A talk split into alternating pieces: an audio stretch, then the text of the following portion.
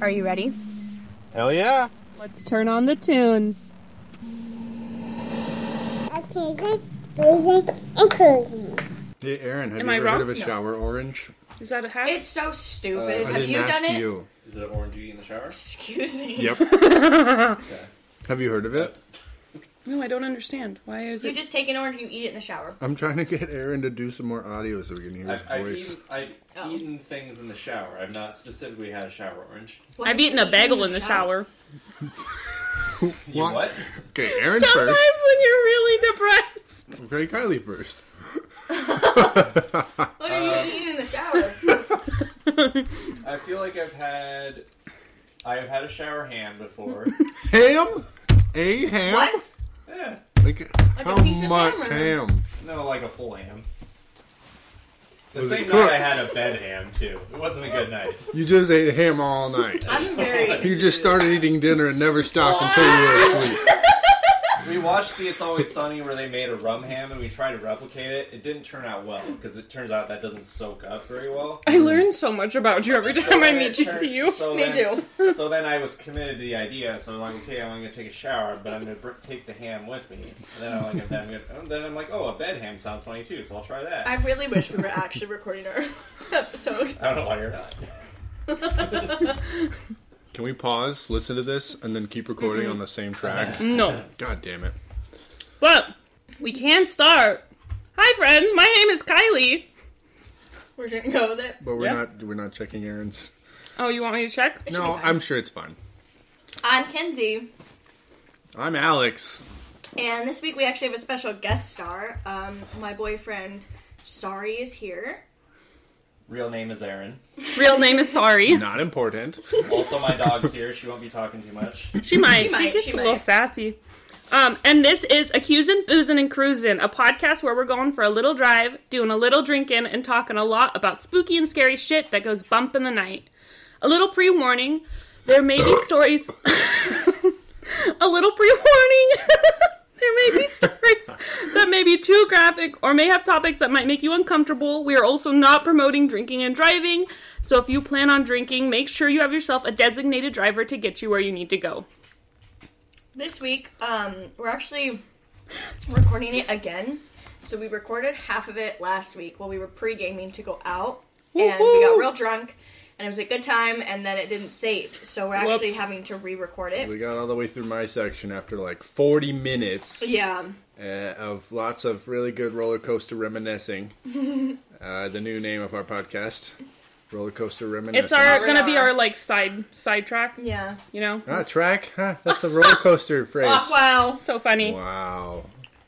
Um, Okay, but so we yeah. didn't actually get to hear any of like the the stories that Kylie and I are telling, so Yeah. that'll all still be like really genuine reactions. Yeah, I mean, so the good news behind that is we get to we get to drink the the state drink again, and Mackenzie didn't like it, and I mean, I tolerated it, but it wasn't my favorite. it's real bad. So we'll get we'll get those reactions again. And sorry is also uh, Aaron is also gonna drink with us. um, but do you guys have any updates before we drink? No, that was pretty much it. We had No? Friendsgiving today. Yeah, we just ha- yeah. Thanksgiving was yesterday. No, Two two days days, ago. Um, our Thanksgiving went well. I spent it at Alex's house, and it was a lot of fun. And you guys spent Thanksgiving together too, right? Mm-hmm. Yeah. Uh-huh. Pretty Yeah. uneventful. Yeah. At Aaron's sister's house. Very Um, nice. but yeah, we did have Friendsgiving the, today, and um, I have we have been drinking For hours. for hours. I think some of us more than Blood others. alcohol level 25%. What? No, that's really high. You'd be dead. Uh, That's, yep, that was the joke. Yep. You got it. On the nose. nice. Um, so if this week's episode is a little all over the place, that is why. This week's drink is the Buckeye Martini. Um, named after the beloved Ohio State University mascot, Brutus Buckeye, this cocktail is simple and to the point. A mix of gin, dry vermouth, and a black olive. It's the perfect tribute to the effortless state. Um, this this drink is alcohol mixed with alcohol. It is so much fun. I a am good time. so excited. I almost threw up last week when I drank it, so Here we go again. Should we tippy tappy and get this show on the road so we can hear roller coaster facts? Blech. Tippy tappy. That was more than Oh. one tippy tappy. Yep, I definitely got some Gin and vermouth on my notes. Very nice. It just Makes it more authentic. Who wants to hear some shit about? it just Ohio? it just it just tastes like rubbing alcohol. What do you think, Aaron? Tell us. Tastes like nice, refreshing juniper drink. What is that? You're not welcome. What's a juniper drink? It's gin. Oh. That's what gin is. Ugh, it's Juniper- not oh. good. It makes my ears warm, oh. Yeah. Oh, like Yeah. right here. cool. That's Mm. fun. Makes me want to throw up. I, I'm also the type of person who can sip on scotch, so I'm a, a bit more prepared for this drink. Rude. I'm I- having a ginger ale. Same thing, right? Yep. It's so spicy. Ouch. Wow. Hot. A little better blow on it to cool it down. All right, let's hear some Roller roller coaster coaster facts. Okay, we're not. Oh, that was so early in the episode. That's so funny because last time we recorded this, they celebrated. They said we didn't say the same thing at the same time and freak out like we usually do this time, and here we are. Roller coaster facts, Woo! but not yet. That's not until later in my section. But I'll run through the other stuff really quick since you've already heard it all, and it's really boring anyway because Ohio's I a mean, boring state. Aaron hasn't heard it, so he'll give you his genuine reactions. I don't know Okay. shit about roller coaster facts. Well, he we're will not there give yet. you the shit about roller coaster facts. All right, let's get into it. Okay, sip complete. Time for some facts. Ohio was admitted to the Union in 1803 as the 17th state. Its capital and largest, largest city is Columbus, Ohio, and fuck Christopher Columbus. Fuck him. He also says fuck him. It is They all say fuck him. it's the 34th largest state and the 7th most populous. Its nicknames are the Buckeye State, which we'll get into, the birthplace of aviation, and the heart of it all. But we discussed last time we tried to record this that it was not the heart. It is not No. in the Not- middle. I just think that's one of those state nicknames where every state has like a few nicknames, right? And one of them is always just basically a different way of saying our state is the best state. Right. It's like super east, though. But isn't your heart on your This- left? No, Oh. it's in the center of your chest. If you're looking at someone, their heart's to the east. So if you're There- looking it's a at little someone, to your, the their left. heart could be Ohio. Yeah. I, I'm. I We're feel running it. with that. We're Yeah. running. It's fine. I hate it, but we're running with it. All right. Thank you, Aaron. Thank you. No, shut up. Thank you, These are Aaron. the things I bring to the podcast. Yes. Controversy. And for the record, since Fights. I didn't actually know this. It's called the birthplace of aviation because that's where the Wright brothers did that thing where they flew Yeah. their first airplane. We looked that up last time because we Yeah. weren't sure. Um, also, there's a lot of uh, astronauts from Ohio. This was another point of discussion last time we recorded. They don't have the most astronauts. New, York York, does. does. but they had like 28. I thought. That's, 26. I think it's like seven percent of all astronauts. yeah, are five. from I thought it was five. Ohio. five or seven percent of all Apparently there's astronauts Nine? from New York. from Ohio. Wait, of all astronauts in the U.S. or all like the whole Yeah. world? The U.S. The U.S. It's a really small number. Yeah, no, it is Not a lot of people that can make it as an much. astronaut. Well, yeah, but but a percentage of all astronauts wouldn't. Never mind. Okay. We're, we're derailing All right, here. moving on. Oh, it's our shy, shy, it okay shy if this is pressing buttons? sidetrack shenanigans. Yes. So, the demonym for an Ohioan, if you don't know, a demonym is the name for Jeans. Boots with the fur. The whole club was looking at her. She got the jeans with the jeans. With the jeans. Who do you think will finish their drink first? Kylie's frowning very bigly right now after she just took a sip. now she's laughing because I said bigly. It just makes me warm. It just makes her warm. It just makes me feel gross. Okay, demonym is the name for a person from a place. So we're Washingtonians, which means we're from Washington, which means our demonym is a Washingtonian. Uh, the demonym for an Ohioan is an Ohioan Ohioan. Ohioan. or a Buckeye, which we'll get into. The word Ohio comes from the Seneca word, the Seneca words Ohio, which means good river. Ohio. That's how you need to say it. Ohio. Ponyo, ponyo, ponyo. Fishy in the sea. The word Ohio comes from the word Ponyo. no, it comes from the Seneca words Ohio, which means good river, or great river, or big old body of water, basically. Big old water. Big ol' water. Yep, the thickest water in Ohio. Thank you, Aaron. It's a reference to the Ohio River. Um, Ohio is an industrial state. It's the third largest manufacturing sector in the U.S. and the second largest automotive manufacturing sector. Second to Michigan because Detroit, because automobiles, which we didn't really get into that much last year, despite me being a Michigan last fan time, last and a car fan. Not last year. Not last year, last episode. Yeah, they, they build a lot of shit over there. and all I wrote for my notes about the explanation of Buckeyes, I just wrote Buckeyes. They're poisonous.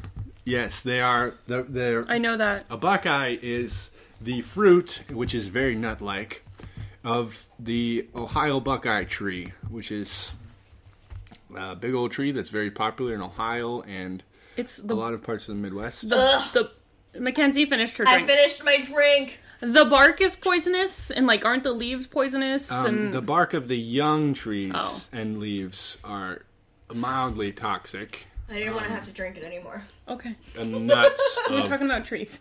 the nuts of the Big Daddy trees are poisonous, and the Buckeye nut, when it's dried, it is just a it's a big black, not big black, it's a brown uh, ball, about the size of a golf ball. I think a little smaller. Any with a, size. with a lighter lighter brown spot in the middle of it, so it kind of looks like an eyeball. I don't like. I don't know why they're so obsessed with them. There's 'Cause probably they're just not, because like, there's edible. a lot of them.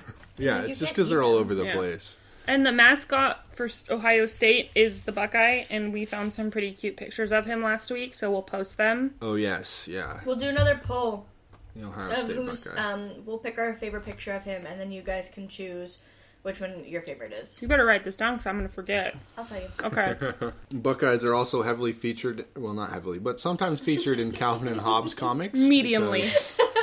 Sometimes they're in there. Because, because uh, the writer of Calvin and Hobbes grew up in Ohio. Calvin is seen throwing them at people, and I think he shoots them through a slingshot as well. So that's where the term Buckeye comes from. That's why they're called the Buckeye State. That's why Ohio- Ohioans are called Buckeyes. And um, any further Buckeye references will be in reference to that one nut, including this story I'm about to tell. sometimes you're a nut, and sometimes you're not. Wow, That's not Thank you. that was beautiful. You're welcome. Okay, this story I'm about to tell. My family makes a lot of no bake cookies every year for Christmas time, which is coming up, by the way, in case you didn't know. Get us gifts. No, don't do that. Send it to our P.O. box. We don't have a P.O. box. um, my family makes a lot of no bake cookies, including Buckeye cookies, which are like this chocolate or this like peanut buttery, doughy, delicious ball of peanut butter um, dipped in chocolate with like you leave a little hole at the top. So they look they're like dark brown with a little light brown hole in the middle. They look like the Buckeyes, and they're also like the official snack of the Ohio State Buckeyes, um, and they're delicious. And I always wondered why they were called Buckeyes. Now I know. So that's fun. Also, Ohio is the only state with a non-square state flag. So that's also fun. yeah, it kind of looks like a fish. Um, yeah, sort of like a fish's tail at Yeah. least. Yeah. That's what we said. Yep.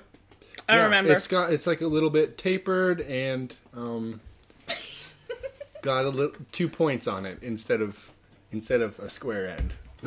I like it. It's new. Not Alex new, but like really original. That we get drunk and then Oh. listen to him. Mackenzie keeps trying to squirt me with orange peels. Stop. I just learned They you claim can to do be that. listening. I am. I am. The Ohio State flag is the only one that's not square. It's kind of tapered, and it's Like got a, a little. fishtail. It's got a little triangle missing out of it. Yeah. Yeah, So that's rude. You know what else is fun? This new segment on our show called Yes. called Tall Slash Long Things. Tall slash long things. do do do do do. We should record some segment music. Bow bow bow bow. She's got it. Okay. So record that little snippet and put it in every Tall Slash Long Thing segment. Tall slash long things. Bow bow bow. I've noticed that I like to find something really tall. Usually, it's usually it's something tall in every state and talk Dallas about it. Like is the very K, the tall.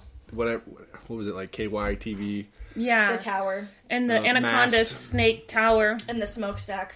Yep, the Anaconda smelting stack in That's what I Montana, said. which I saw with my own two eyes. Um, White. but Crazy horse. today, well, for now, our first tall slash long thing in Ohio is a long. thing. No more. It's branding. She's got to do it. and I feel bad for Aaron because he doesn't have the uh, group chat. I'll show him. Kinsey, you should I'll show him the I'll pictures. Show him Add the him to the group Buckeyes, chat so he's show him just the annoyed about non-square everything. state flag, and then show him pictures of the Great Serpent Mound in Ohio. Can I want you- to see that mound. Oh yeah, you It's want to interesting. see that mound? All right, so this is a buckeye. Wow. This is the treat. Wow. This is the nope. Hang on. This is the flag, Uh huh. Mm-hmm. See? Tapered. and this is the mound. Mound. Wow. That is the most fish-like flag of all the flags. I would say. See, Yeah, for sure. This Because the rest are just should look at it while I talk rectangles. Keep going because we still got to get through roller coasters, and that took us a long time. Oh yeah. I'm moving. I'm moving. The Great Serpent Mound is a 1,348 foot long pile of dirt that's one to three feet tall and 20 to 25 feet wide. It's basically just a bunch of ash, clay, stones, and soil mounded up um, in the shape of a big long snake. And it and then grass grew over all of it. So now you can just see the shape of it underneath the grass. It looks kind of like a the earth has a dermal tattoo. It's pretty cool. Kind of like reminds me of like what somebody might build at like a sandcastle building contest. Yeah. So it's just a very long, simple form. Looks Um, like Aztec-y to me. Yeah, it was it was built um, allegedly by either the Adena culture in ancient Ohio, which was not called Ohio back then, but that's that's a funny phrase, like ancient Ohio. It's a yeah, because we're weird really not, it's not juxtaposition. that old of a. Yeah, we're such a new country. Ancient Ohio. Ancient Ohio. That's the name of our new podcast. or the Fort, the f- Fort, not Fornit, Fort, just Fort, F O R T, Fort Ancient, which is hard to say.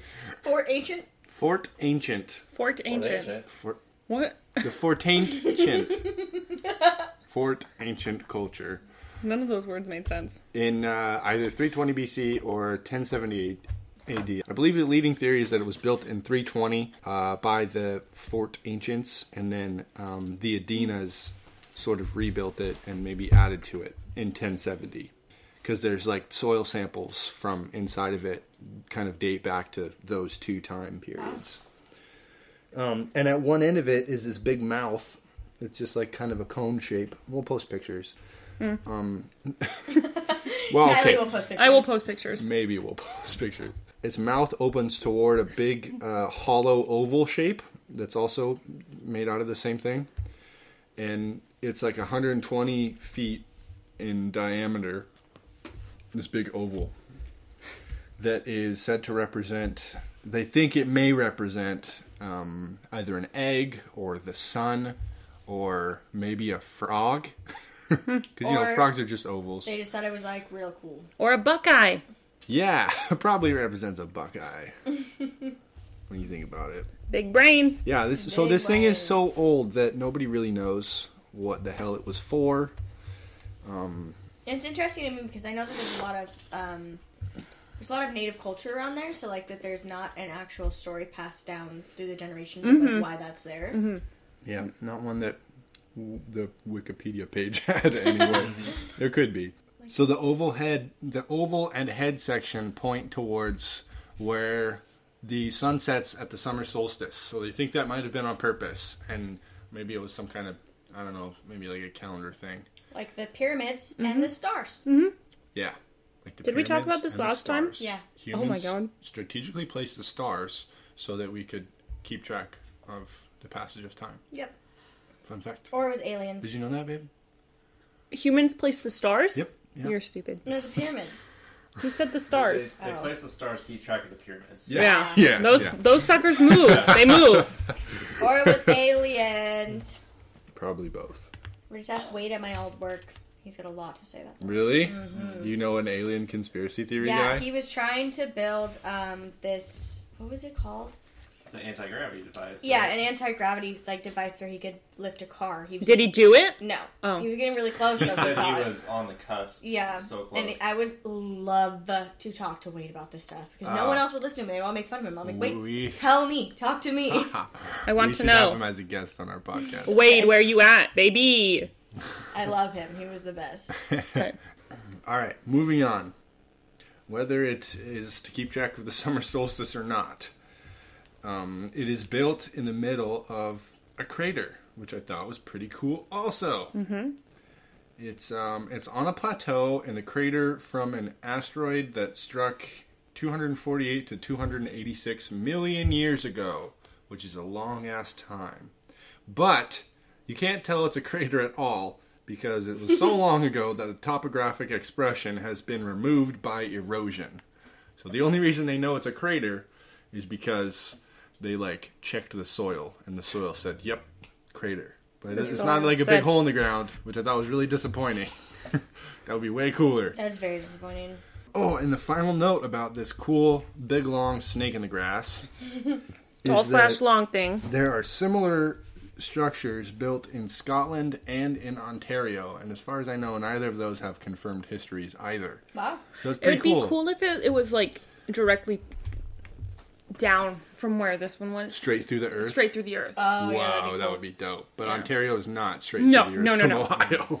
And I don't think Ireland is either. no. Or if it was just like nomads, that that's how they like marked where they were. Yeah, Yeah. that that couldn't be it. It's be more cool. likely just like simultaneous discovery. A cool ass thing. Just people happen to build stuff the same way. You know what? You're crushing my dream right now. Move on to the freaking roller coasters. All right, all right, all right. Stop crushing That's Kenzie's enough about dreams. That tall slash long thing. Let's talk about some more tall slash long things in the personal connection section, which is our new segment that we added last week. Personal connections. Seven. I breathed in my drink before I took a sip of it, No. and I couldn't take a full drink of it thought that was because on purpose. Did you finish your drink? yeah, You did? Yeah. Yeah. Come on, Kylie, catch up. fuck off. I am more drunk than you already, so shut up. This All is true. This week's personal connection section is about Cedar Point, Ohio, which you've probably heard me mention a few times before on the podcast because it's an awesome giant amusement park in Sandusky, Ohio that is reachable by approximately a three hour drive from where my cousins live in Michigan. Isn't it the only amusement park you've been to? It is the only amusement park I've ever been to. And that's why I think it's the best. Woo! Which is also why I think America's the greatest country ever. Mm-hmm. No, I don't. But most of the people that do have never been out of the U.S. You've never been out of the U.S.? I mean, I've been to Canada. Nah, it's He was born in it. Canada. yeah. I was, yeah. So Canada's the best country ever. Cedar Point was built in 1870 and is the second oldest operating amusement park after Lake Compounce in Connecticut, which is the first oldest. And it was like 1850, I think, is when they built Lake Compounce. Um, it's known as America's Roller Coast because it's Cute. yeah, it's a cute little punny nickname because it's on the peninsula that juts out into Lake Erie on the top edge of Ohio, the north edge of Ohio, right over close to close to Michigan. So the northwestern northwestern edge of Ohio. The western edge of like the northeast side.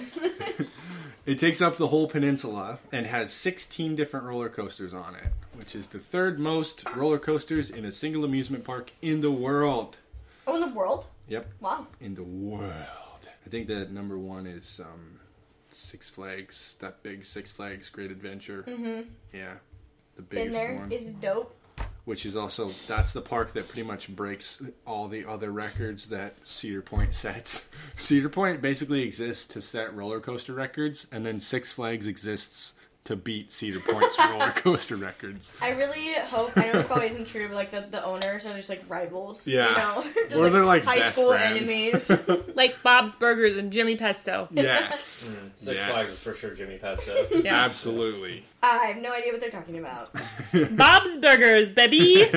For example, Cedar Point's latest roller coaster, Steel Vengeance, broke 10 world records when it was created. It is basically a rebuilt version of their old coaster Mean Streak, which was a wooden roller coaster that's been around for a long time, and I rode it the last couple times I was there, and it was pretty sketchy as fuck, but mm-hmm. also really fun. I feel like all wooden roller coasters are a For little bit like They're more all- sketchy. yeah. Even if they're very sturdy, it's just knowing it's wood and not steel or Yeah. metal. Yeah. It's just and knowing not only is it wood, but it's also really old wood. Yeah. because they Yeah. don't build roller coasters. I think half the Not fun of them is anymore. thinking you're going to hit your head on a wooden beam. Yeah. Right above your head, you know? you don't have to worry That's about true, that. Yeah, I Yeah, forgot I'm about good. that No. part.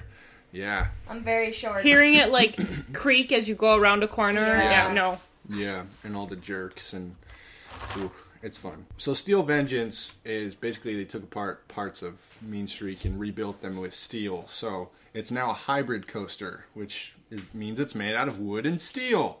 Wow. Um, and all pretty much all ten world records that it broke were for you know biggest hybrid coaster, longest hybrid coaster, most inversions on a hybrid coaster, steepest drop on a hybrid coaster. They're all hybrid coaster records, and I think I'm not sure about this, but I think that's because it's the first hybrid coaster. I was gonna say, is it the only hybrid coaster? Yeah, that makes sense. Yeah, so they're kind of cheap records, but still, it broke 10 world records! Let's Hell bring yeah. Another world record setting roller coaster at Cedar Point is Top Thrill Dragster, which I think is the most remarkable coaster at Cedar Point. Top Thrill Dragster is 420 feet tall, which makes it the second tallest roller coaster in the world behind Kingda Ka at Six Flags Great Adventure. So, so Top Thrill Dragster, basically, you start on the ground and it launches you hydraulically. So instead of taking you up a big hill and then dropping you with gravity to gain speed, it just launches you right off the ground. And then you go up 420 feet. You do a half twist, and then you turn around like you're going up a half pipe, and then you're coming back down towards the earth. You do another half twist, and then you come down, and that's the whole ride. But it's so good because like I've been on one at Knott's Berry Farm and it like Yeah. I don't really scream on roller coasters unless it's forced out of me, and Yeah. that one forced it out of Yeah, me. Yeah, they're they're awesome because like the anticipation is it, it's not it's totally different because on on regular roller coasters you're going up the hill, you're going up the hill, you're waiting, you're waiting, you're waiting, and then you can see where you're about to drop off.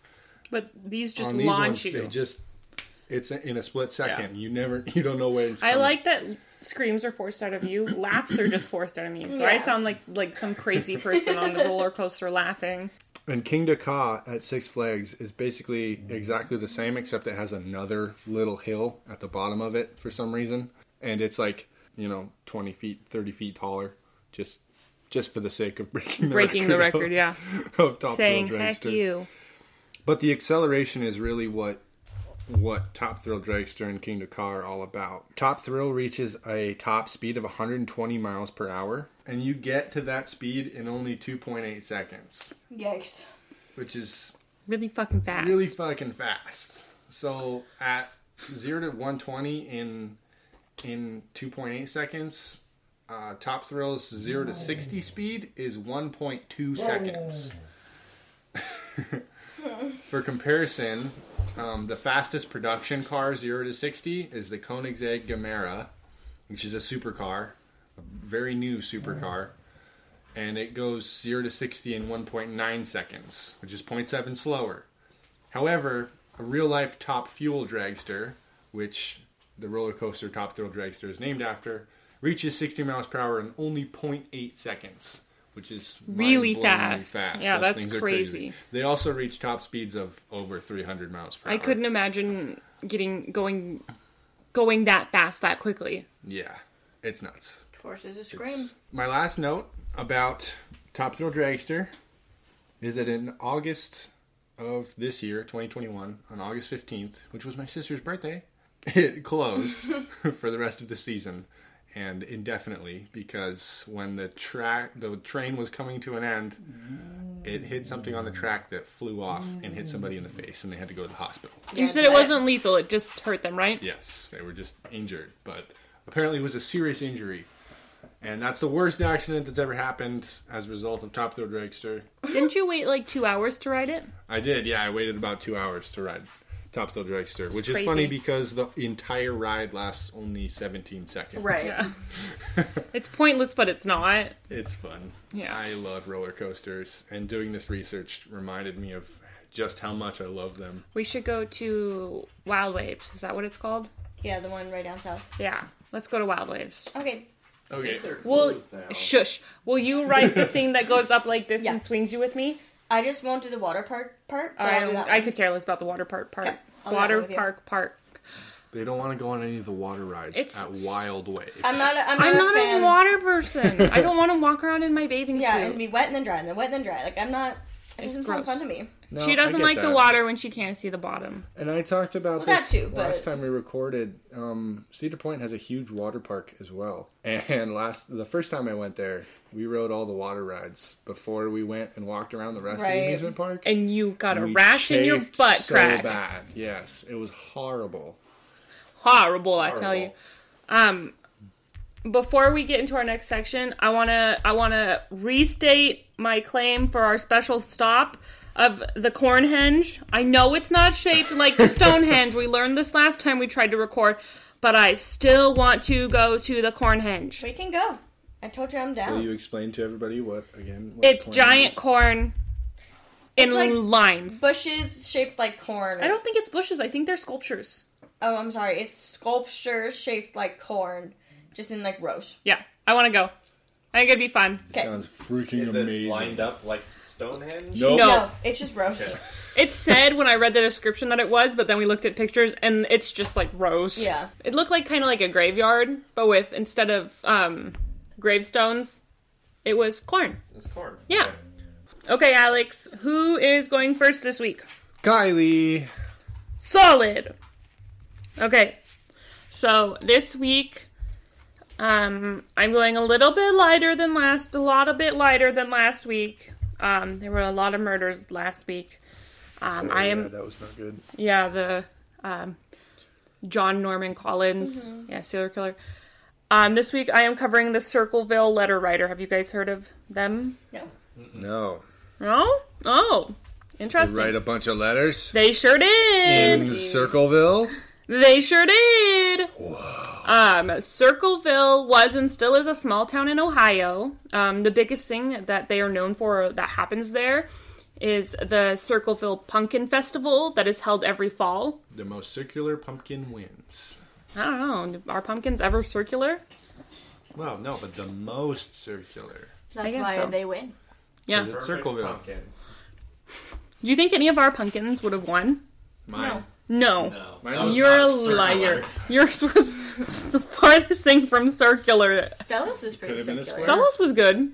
Well, all of the peacefulness and quietness that came with the pumpkins um, in that competition in the fall um, went away in 1976 when someone decided to start writing letters and spreading everyone's dirty little secrets.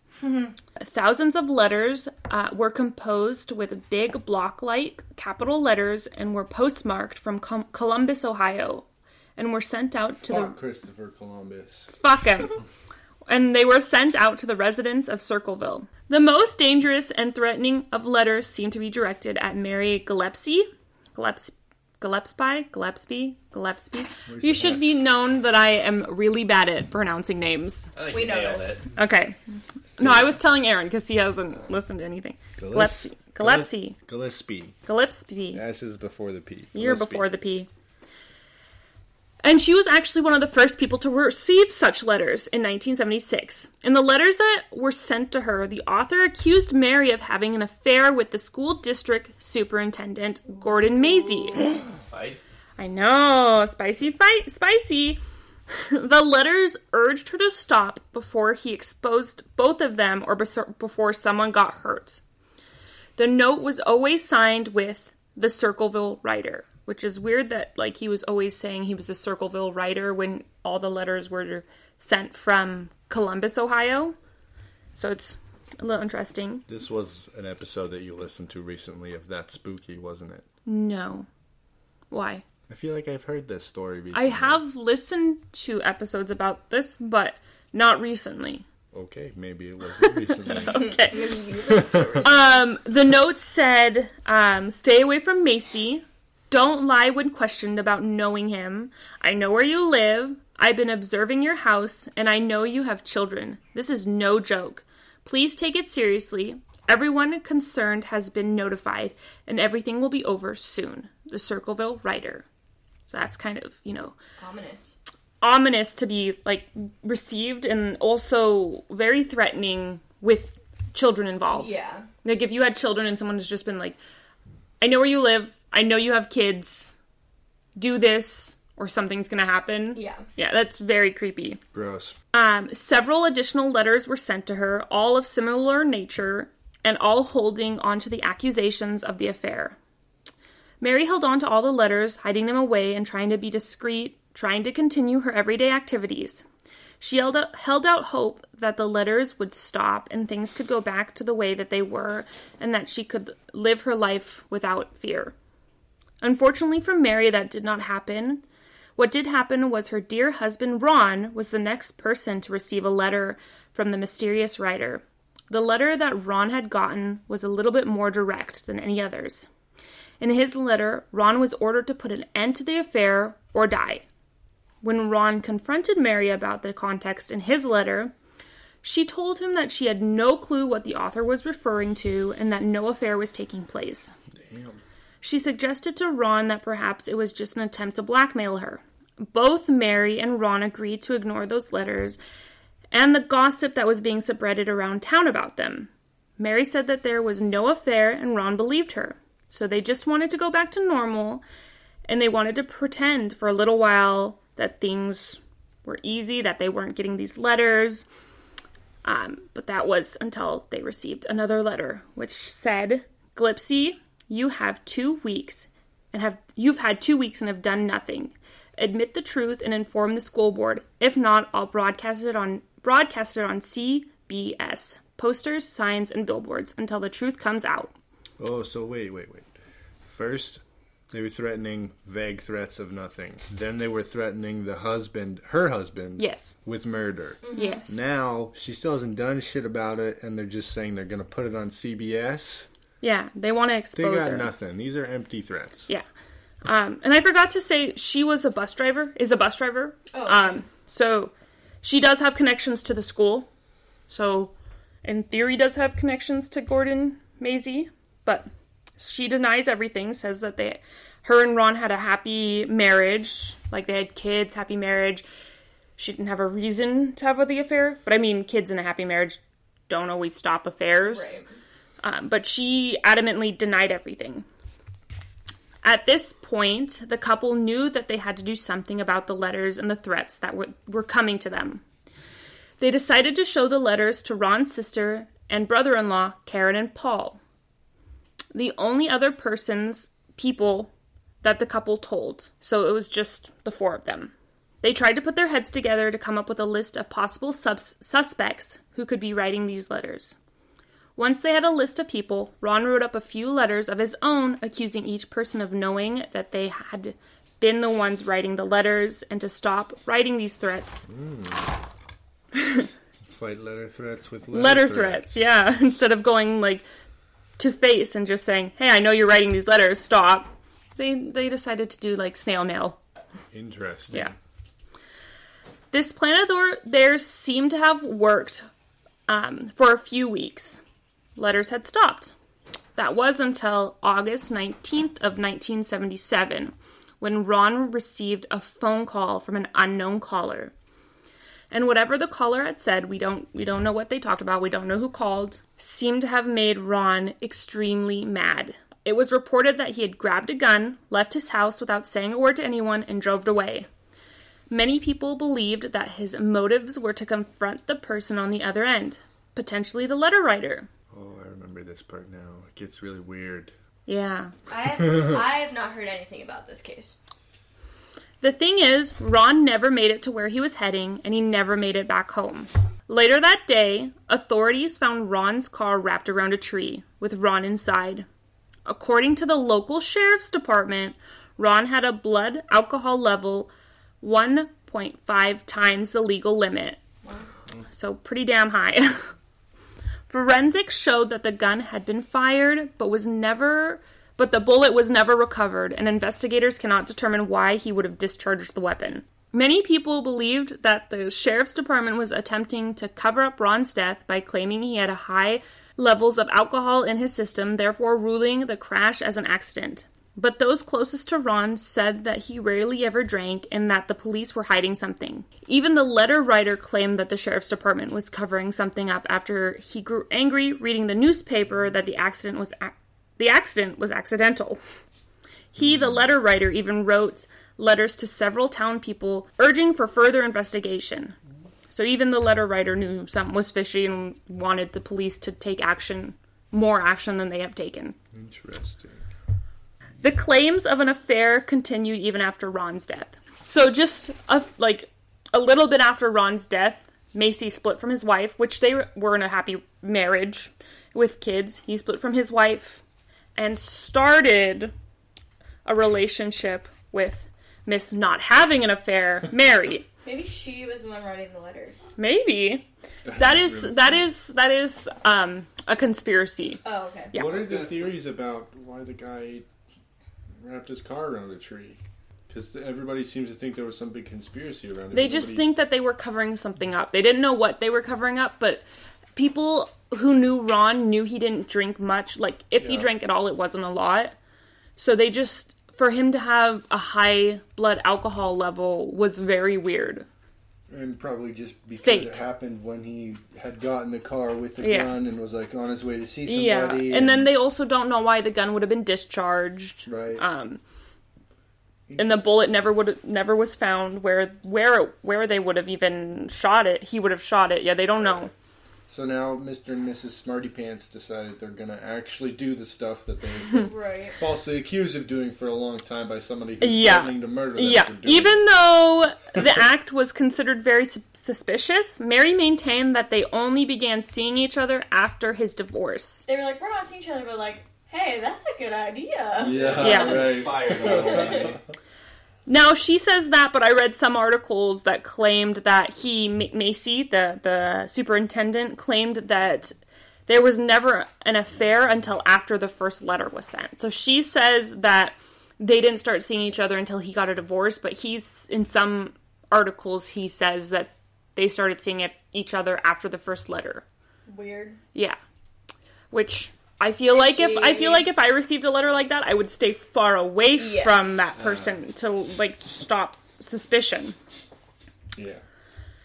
For a long while after Ron's death, um, and the new relationship started, things seemed to be calm in Circleville, almost like things were getting back to normal. Around this time, Ron's brother brother-in-law was accused of being one of the people who was writing the letters, but he denied any involvement with the letters. So at this time, they were just like, "You look suspicious," and he was like, "No, you're wrong." but they didn't have they didn't really have anything to go on. They were just like, we're keeping an eye on you. And he's like you don't need to. Um, despite all the crazy things that were going on in the town and in mary's life she tried to keep her keep her job. She managed to keep her job.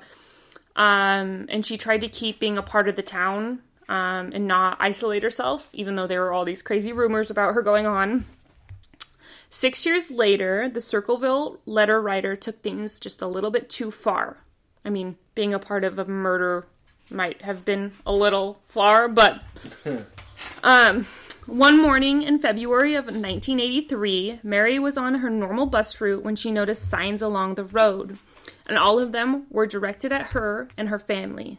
The, thi- the signs threatened her life and the life of her daughter. Some signs accused Macy, the superintendent, of sexually assaulting Mary's 12 year old daughter. Mary was furious that not only the signs had been put up, but that they were targeting her daughter. Once she was done with her normal bus route and had dropped all the kids off, she made her way back to those signs and pulled off the side of the road with the intention of taking them down. Um, it is a good thing that her fury didn't fully take over um, and that she didn't start ripping the signs down right when she, she saw them. Once she got a closer look at the sign, she noticed a string attached to the sign, one of the signs, and when she followed that string, she noticed that it was attached to a box. Uh oh. She managed to undo the box from its hiding place and she brought it back onto the bus. And inside the box was a pistol. And the traje- trajectory of the pistol from where it was sitting and placed in the box was aimed directly at the sign. Right. And with how the the string was attached to the gun, the minute she would have put that sign down or ripped it out, it would have shot right at her. Wow. Yeah. So elaborate. Yeah, so this was definitely a booby trap Like meant to who, hurt her. Like wants to murder her, but doesn't really have the guts to do it. Right. Mm-hmm. So they just want to threaten her for a really long time, and then set up this elaborate trap that probably isn't going to work. Mary, now super worried um, that an attempt was made on her life, called the police. Um, she tried to get the police involved one time prior, but all she had to show were these letters with the address to Columbus, Ohio, where no one Right. lives, so sh- they couldn't really do anything about it. Excuse me. They quickly discovered that someone had tried to attempt to file off the gun's serial number, but ultimately failed. They were able to trace the gun back to Paul, who was Ron's Brother-in-law? brother-in-law. I was going to say Ah. stepbrother, but that didn't. The guy that we previously Yes. suspected. Um, who once again had no clue of anything that was going on, and he stated that the gun was his, but it had gone missing a long time ago. He just Oh, yeah. Yeah. sure. Of And something else that um, I read was there were reports of a yellow, some sort of yellow car around that area earlier in the morning. And it is also reported that Paul, the owner of the gun, had the same type of yellow car. Weird. Weird. Once again, Yeah. we got suspected murderers driving yellow cars. Yes. Um, they were some, somehow able to coerce Paul into taking a handwriting test and made him recreate one of the letters written by the letter writer. So they just handed him a letter and told him to copy the font as best he could, which to me is kind of stupid because if you Yeah. hand me a letter and tell me to copy it, but you think that I'm Right. You just asked me to you think it that I did it, I would write it not the same. Right. Yeah, pretty easy to fuck it up. Yeah, yeah. Um, sheriffs were satis- satisfied with the results of the handwriting test, which I also don't think is like a real test. Like I don't, I don't think it's It doesn't Like- seem like very legitimate. legitimate. Yeah, It's not. no. But they have specialists that like look at Yes, regularly yeah. if they find pieces of handwriting. yeah, but I mean, they they kind of were like, you need to write it Yeah. this way. Yeah. So they they, were like, "Oh, we got him now." And then Yeah. like, how do you? Yeah. How do you? how do you connect them? Yeah. Um, I don't know why. Like I said, I don't know why Paul wouldn't have fucked up his handwriting on purpose, but police were convinced that he was their man, and Paul was arrested for attempted murder. And I don't, I don't know if this helps, but his now ex-wife, Karen, the sister of Ron, also believed that he was the writer. His trial began in late October of 1983, and even though he had an alibi for the day of the booby trap trapped attempt on Mary's life, he was not officially accused of being the Circleville letter writer, but the prosecution repeatedly brought up the results of his handwriting test to cast guilt on the man. So he had an alibi. They said, "Heck your alibi," and then I feel like you don't need him. Uh, like you don't. You don't have to be in the same place to have already set, set up everything. Yeah. Um. The whole point was that he wouldn't have to be there when the gun went off. Yes. So, Yeah. Um, and then they kept trying to pin the letterville letter writer BS on him, and he was just like, "No," but they're like, "We have this handwriting test." Even though it's not really viable. Whether they were right or wrong, the jury connected the dots as best as they could. They found Paul guilty of attempted murder, and the judge handed down the maximum sentence of 7 to 25 years. Which is silly because 7 doesn't seem like very much No. Twenty-five, also doesn't seem like very much. but seven to twenty-five is a big range. Big range, Uh, yeah. especially for a maximum sentence. Yeah. But I mean, it was attempted, not, Yeah. not, he didn't follow through. Right. I think they knew they had a bad case and were going to get him on for more. You know. Yeah. Now you would think with the supposed letter writer in jail, there would be no more letters, right? That You would think. that would make sense. If he was in jail, he couldn't write any more letters. But that was not the case. The letters Yeah, kept arriving. Oh, the letters kept arriving to the citizens of Circleville, but not from the jail where, where Paul was locked up. Uh-huh. In solitary confinement, no less. Ah. But they kept coming from Columbus, Ohio. Also, Paul Fuck himself. Columbus. Fuck him. Also, Paul himself was receiving letters. And why would he write letters to himself? A copycat. Yeah, Mm, maybe, maybe. Uh, Or the wrong man. Oh, maybe. Did they compare the handwriting on the new letters? I don't know. I don't know Or that. A team. They look different. A pictures. team that we'll get to maybe that. Um, one of the letters sent to him said, "Now one of the letters that was sent to him said, "Now when are you going to believe you aren't going to get out of there?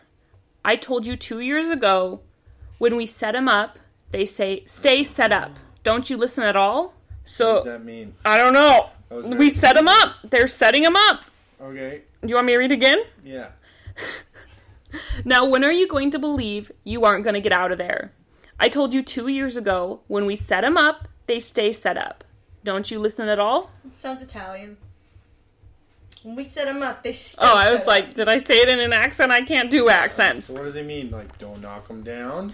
So it, it almost sounds to me like there was someone working with him Yeah. because he told them two years ago when we set them up, they stay set up, right? Yep. Uh, Paul was eventually released in 1994, um, and he tried to resume living a regular life and maintains his claims of innocent until his death in 2012. How long was he in jail? Uh, 1994, he went to jail in around 1983.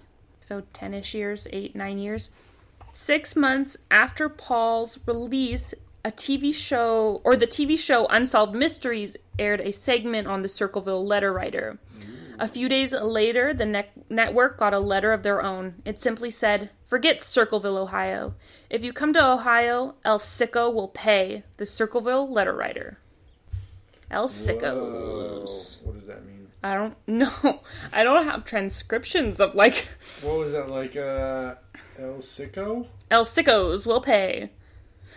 You El Sickos will pay. Just trying to call the radio. The press? I don't know. Or the- Yeah. the It's just TV so weird. Bunch of sickos. Like it had been, I think, a while since letters had been sent out, and he. Oh, he was a little rusty. Yeah. Yeah. So he used random weird words. It- yeah, and just Well, forget Circleville. these days. Forget Circleville, Ohio. Only remember them for their pumpkin festival. Yes. The Circleville letter writer has yet to be unmasked. There are so many different conspiracies that have been thrown around over the years. One of them was that Paul was really behind the letters and he just had some backup outside of prison, so someone sending out those Yep. last to make those last letters to make him look innocent. Yeah. Um, another one was that he worked with his wife Uh huh. and that or that she was the one who was sending them because she would have access to his True. yellow car and his gun. And she could be mad that he was having an affair. No, Paul wasn't having an affair. I mean, he could have been. I don't know, but He was alleging that his brother. Yes. Yes, yes, yes. no, I his br- his sister in law. The Circleville letter writer was alleging that Mary was having an affair. Yes. So it would be- Paul's brother. No, Paul's brother-in-law was Ron, his, Oh. Mary's wife. Husband. Oh, husband. okay, okay, okay. Break it down really quick. Mary was the one receiving all the letters. Right. Mary's wife was Ron. Mary's she might have husband. called him wife. We don't I'm know. so sorry. Mary's like I said, I was drunk. Mary's husband was Ron. Ron's sister was Karen. Is Karen. Karen's husband is Paul. Okay. Paul's the one that went to jail? Paul went to jail. Mary was having an uh. alleged affair with Gordon Maisie. So Mary's brother-in-law was Oh. sending letters accusing her of having an affair Yes. with some and I, they were the the school. only one. The Yes. they, Karen and Paul were the only people Mary and Ron told about the letters. Oh, interesting. Okay. And Karen would have had access to the gun, the car. The gun, she the would have, gun, the gun. the, yeah, she would have known everything. If you hear background noise, Dee is being very sassy. Some say that it was all Mary um, in some weird way to get attention or get rid of her hun- husband so she could be with Maisie, which makes sense. Um, I mean, it got rid of Ron in the end, and she got to be with Maisie, so it worked if it was her.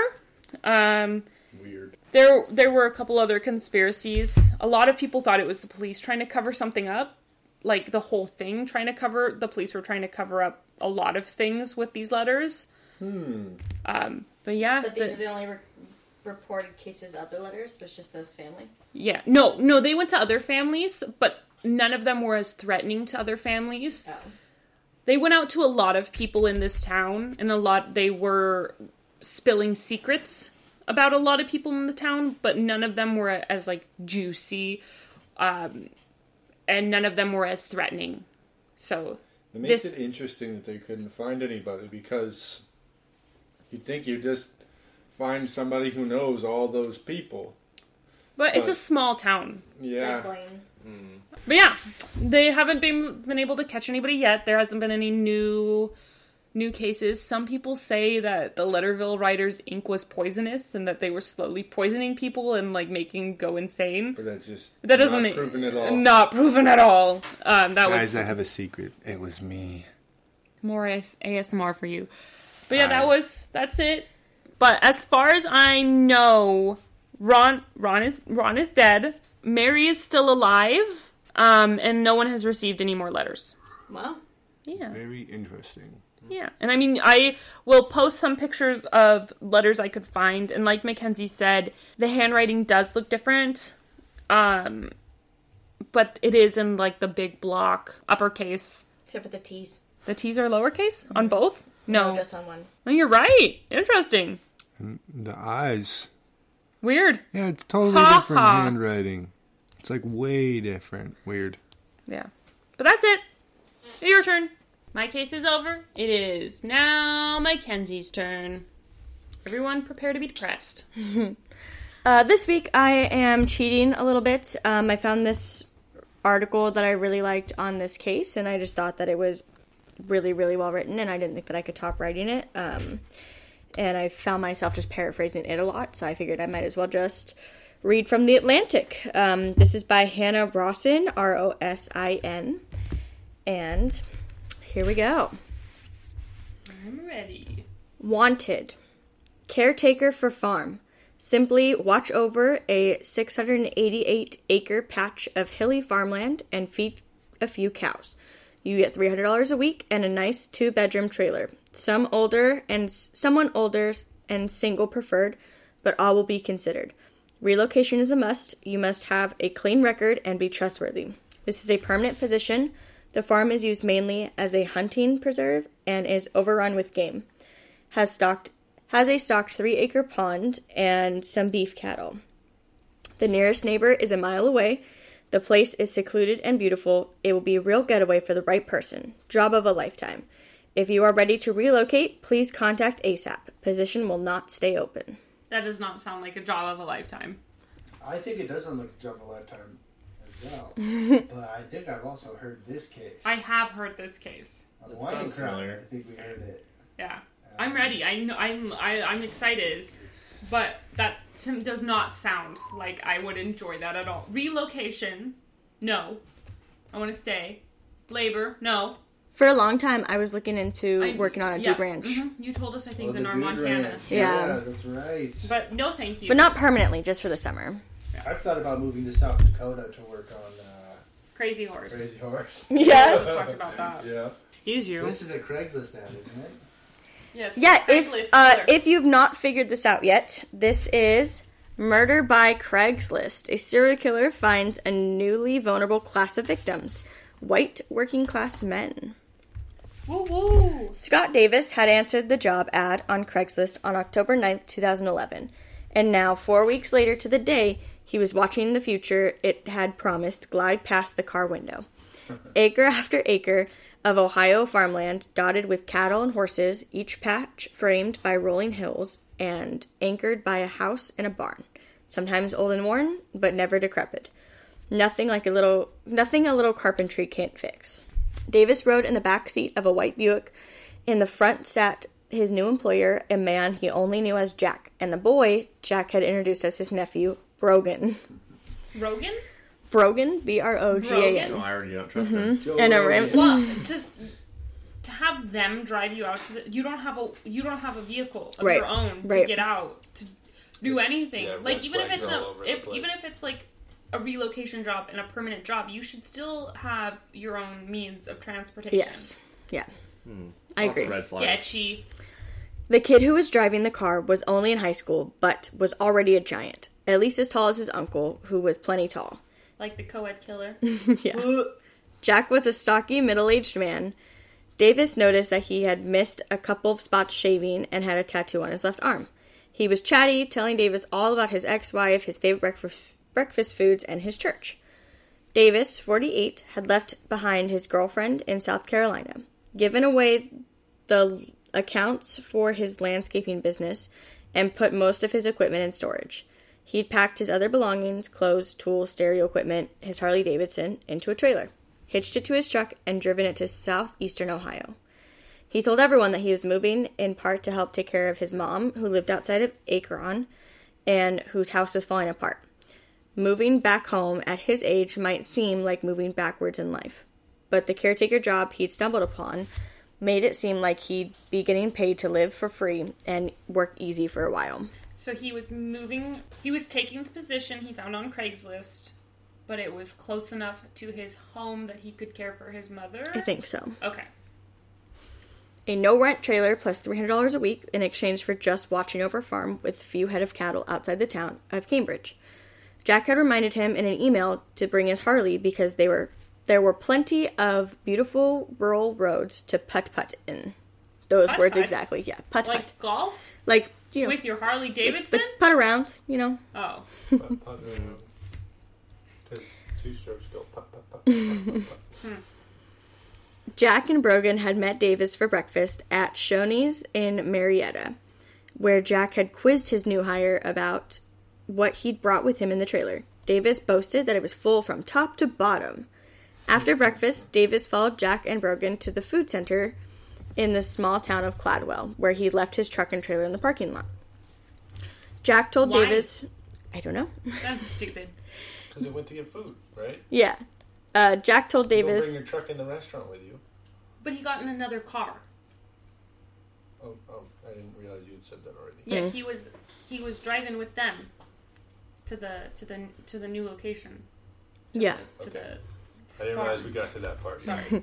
Jack told Davis that the small road leading to the farm had split, and they'd have to repair it before bringing the truck up. Oh, Oh. You lies, just had to wait one more. lies. they they'd been driving on it for about 15 minutes. The paved road um, giving away to gravel, and the gravel turning to dirt. While Davis watched the signal strength on his bars on his cell phone disappear. On a densely wooded hilly stretch, Jack told his nephew to pull over and drop us off where we got that deer last time. He said. No.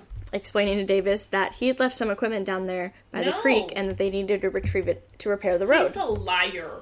Yeah, because you know you just, you want to repair the road right now Right now. Right For now. All my tools I don't have. At the interview. that I left by the creek. Yeah. And yeah, that's what you do. You just leave your equipment out by the creek. Where you got that deer that one time.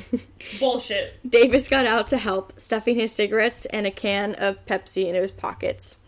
He followed Jack down the hill, but when they reached the I patch, always carry I always carry a can of He's Pepsi kitted in my up. pox- pocket. Gotta have the essentials. That's gonna stop a bullet later, I bet. He followed Jack down the hill, but when they reached the patch of wet grass by the creek, Jack seemed to have lost his way and suggested that they head back up to the road. Davis turned around and started walking, with Jack following behind him now. Ah, fuck. Davis heard a click and then the word fuck. Spinning around, he saw Jack pointing a gun at his head. Where we got that deer last time was suddenly playing in Davis's head, and he realized he must be the next deer. I don't think I'd make that connection. I would just automatically Run. think he would want to kill me. Yeah. I don't care. From the get go. Yeah. Yeah. I don't. Yeah. I, I guess we're gonna get to it, but if Davis didn't live, how do they know that? Davis didn't die. Okay. He There figured his shit out. Yeah. You tried to shoot him. And there was just a click. Fuck. Yeah. Fuck. So something went wrong. Davis instinctively threw up his arms to shield his face. The pistol didn't jam the second time. As Davis heard the crack of the gunshot, he felt his right elbow shatter. He turned and started to run, stumbling and falling over uneven ground. The shots kept coming as Davis ran deeper and deeper into the woods, but none of them hit him. He ran and ran until he heard no more shots or footsteps behind him. I'm sorry. I have. I've never broken a bone. Adrenaline, baby. Shattering of an elbow sounds disgusting. Adrenaline. Oh yeah. disgusting. Yeah. That is a terrible phrase. I work with a woman. Well, I don't work with her very often. She works at my job, and I did work with her for one day. Anyway, the specifics of how much I do or don't work with her I'm glad we not got at all relevant I to the work with story. her, but I don't don't work with her sometimes, but I do work with her other times. On these only- specific days. Only like one day. I'm glad I have the backstory. You're welcome. welcome. All right. But she told me the one day we did spend together. she said she both of the tips of her elbows have Oh, broken stop. off. Oh, I don't Oh want my to hear this story So again. they're loose in Oh, in her elbow. And anytime she bangs this one part of her elbow on something, it, it's like it's like when you kneel on a rock, mm. but it's the bone in her elbow. Gross. uh, that's just like I bet you could just go bloop bloop And bloop. it's Yeah. both of them, and it's from separate accidents, both falls though. Wow. That's disgusting. Did she Yeah. show you her loose elbows? No, I would ask really to see did it. not. I would be Your like, can I, weenus. can I act- touch it? It was really hard for me to not think about it for the rest of the day. All right, so none of the shots hit him. He ran until he couldn't hear them anymore or any steps behind him. He came to the road and crossed it, worried that if he stayed in the open, he'd be spotted by his would be killer. Mm-hmm. He was losing a lot of blood by now, but he hid in the woods for several hours until I'm the sorry, sun it was just low. went through his shou- his elbow. Yes. Okay. Before he made his way back to the road and started walking. Jeff Schockling was sitting in his mother's living room watching Jeopardy when he heard the doorbell. Gotta love Jeff. That alone was strange because in these parts, in the boondocks, visitors generally just walked in the front door. Besides, he hadn't heard a car drive up. Shocking, Schockling sent his nine year old nephew to see who it was. There's a stranger at the door for sure. Let me go send my nine year old said nephew. Katie. I mean, Katie is thirty something, but I, It's Yes, brain of a yes. nine-year-old. he is developmentally slower. But like, I'm like, someone knocked on the door. door Katie, go look. She's probably already at the door. At the Oh, door, for she sure, knows. for She knows you got Her- there five minutes ago. Yeah, her and Minnie are like all over the door all the time. I love that. Um, he sent his nine year old nephew to see who it was. He I can't wait to testified that the kid came back yelling, There's a guy at the door. He's been shot. He's bleeding right through. Schockling assumed his nephew was playing a prank, but when he went to the door, there was the stranger, holding his right arm across his body, his sleeve and his pant legs soaked with blood. The guy was pale, fidgety, and wouldn't sit down in a panic or at the picnic table outside. So he called 911. Could you ima- like? It's just such a new area that you wouldn't really be able to trust anyone. Right. Yeah. Like Because you what if they were like? What if they knew this was happening? yeah, how, you, you, it's Yeah. scary. Yeah. Sure, he doesn't trust these people. No. That's why he was panicking, and not sitting down. Mm-hmm. And Uh, S- Sheriff Stephen Hannum of Noble County arrived after about 15 minutes. He would later describe Davis as remarkably coherent for a man who has been shot and bleeding heavily. But what Davis was saying made no sense. He claimed that he had come to the area for a job watching over a 688 acre cattle ranch, and that the man who offered him the job had shot him. But Hun- Hannum didn't know of any 688 acre cattle ranches in Noble County. Not even close. Most of the large tracts of land had been bought up by mining companies. Davis kept going on about a Harley Davidson and how the guy who shot him was probably going to steal it. The sheriff sized up Davis, middle aged, white man, puffy eyes, blonde hair, jean jacket, babbling about a Harley, and figured that he was involved in some kind of dope deal gone bad. Hannum made a few calls to his local informants, but none of them had heard anything. Then he located the truck and trailer at the food center, and they were just as Davis had described them. It was beginning to it was beginning to look like Mr. Davis truly was a victim rather than whatever I thought he was at the beginning. Davis, however, was not the only person to answer the Craigslist ad. don't answer Craigslist ads. More than a hundred people applied for this caretaker job. Oh my Shit, bro. a fact that Jack was carefully careful to cite in his emails back to his applicants. Mm-hmm. He wanted to make sure that they knew the position was highly sought after. Jack had a specific type of candidate in mind middle aged man who had never been married or was recently divorced. He had no strong family connections. Someone who had a life he could easily walk away from.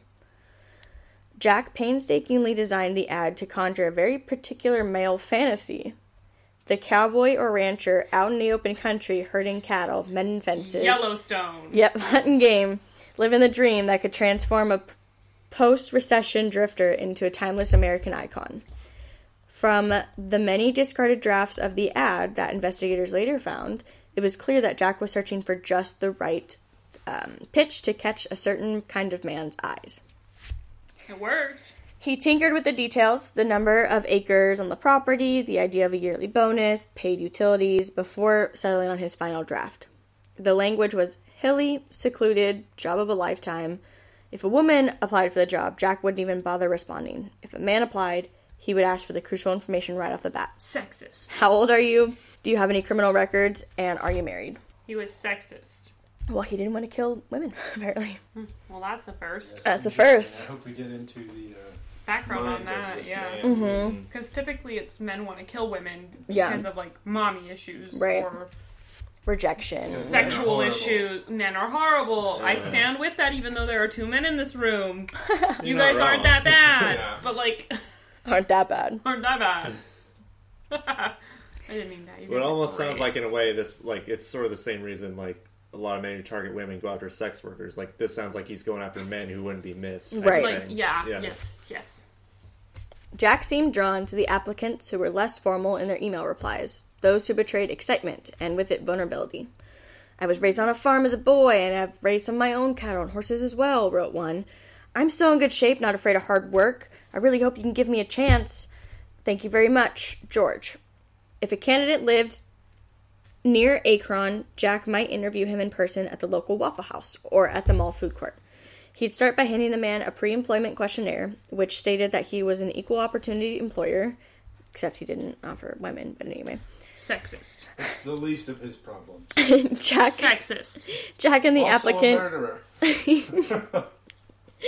Equal opportunities. If women want to get murdered, let them get murdered. They can. All the easy. time. Jack and the applicant would make small talk about ex wives or tattoos, and Jack, who fancied himself a bit of a street preacher, would describe the ministry he founded and he'd ask about qualifications, any carpentry experience, ever worked with livestock, and provide more details about the farm. Jack explained that his uncle owned the place and he had six brothers and sisters with a lot of kids and grandkids running around, especially on holiday weekends and during hunting season. The picture Jack painted was of a boisterous extended family living an idyllic rural life, pretty much the opposite of a lonely bachelor lives of the So men he was, He interviewing. He was giving these men the fantasy. the fantasy and everything that they wanted. Yep. Which, for the record, I want to. That sounds good. Sounds like a good gig. It's the male fantasy. Just watching over a farm and driving your dirt bike around a whole bunch He of didn't acres. say anything about a dirt bike. No, but he could drive his Harley. Yeah, but he said putt putt. He's Golf? filling in the blanks. Golf. Trails around a farm. In my fantasy, it's a dirt bike, okay? Okay. If the interview went well, Jack might tell the applicant that he was a finalist for the job. But if the applicant gave any sign that he did not meet one of Jack's criterias, the meeting would end abruptly. For one candidate, we're done. We're done. I You're don't want to talk to you anymore. Oh yeah, I have this girlfriend with a daughter. No, we're done. I don't want to talk to you anymore. Please leave. we're Position's been filled. I don't like you. Actually, I just got a phone call. Hello? Yeah. Oh, position's filled. Yeah. You're trained in self defense? No. No. Uh-uh. You were in the army? Get No. out of here. You carry a concealed weapon? No. For one candidate, everything seemed on track until he mentioned that he was about to get married. No. Jack immediately No. stood up and thanked him for his time. He just was like, bye. Well, good luck to you. Not sus at all. Married. No. George, the man who had written the email about being raised on a farm, told Jack that he'd once been a security guard at No. and an No. expert in Security martial guard? arts. No. Exactly. Martial arts? Literally That's all the stuff we just said. Martial arts? No. Okay, I also don't believe that guy was an expert No. in martial arts. No. I don't believe Black belt? anybody No. they're an expert in martial arts. Black belt? Especially because No. he was a security guard. Uh, yeah. The people who actually know anything about martial arts will You have be a like, laser? Oh yeah, a- I've dabbled a in a little bit No. of taekwondo or something. I understand, Jack. He figured this would be a plus, given the fact that he'd have to guard the property. But the mood of the in- No. interview immediately changed for the worse. No. Jack took the application out of George's hands before he even finished filling it out and said, Damn, power move. and said he would call him in a couple days. If George didn't hear anything, he should assume that someone else got it. Surprised He didn't George call him, didn't did he? roundhouse kick him to the He did. face. He ghosted him. Yeah. He fucking ghosted him. Poor George.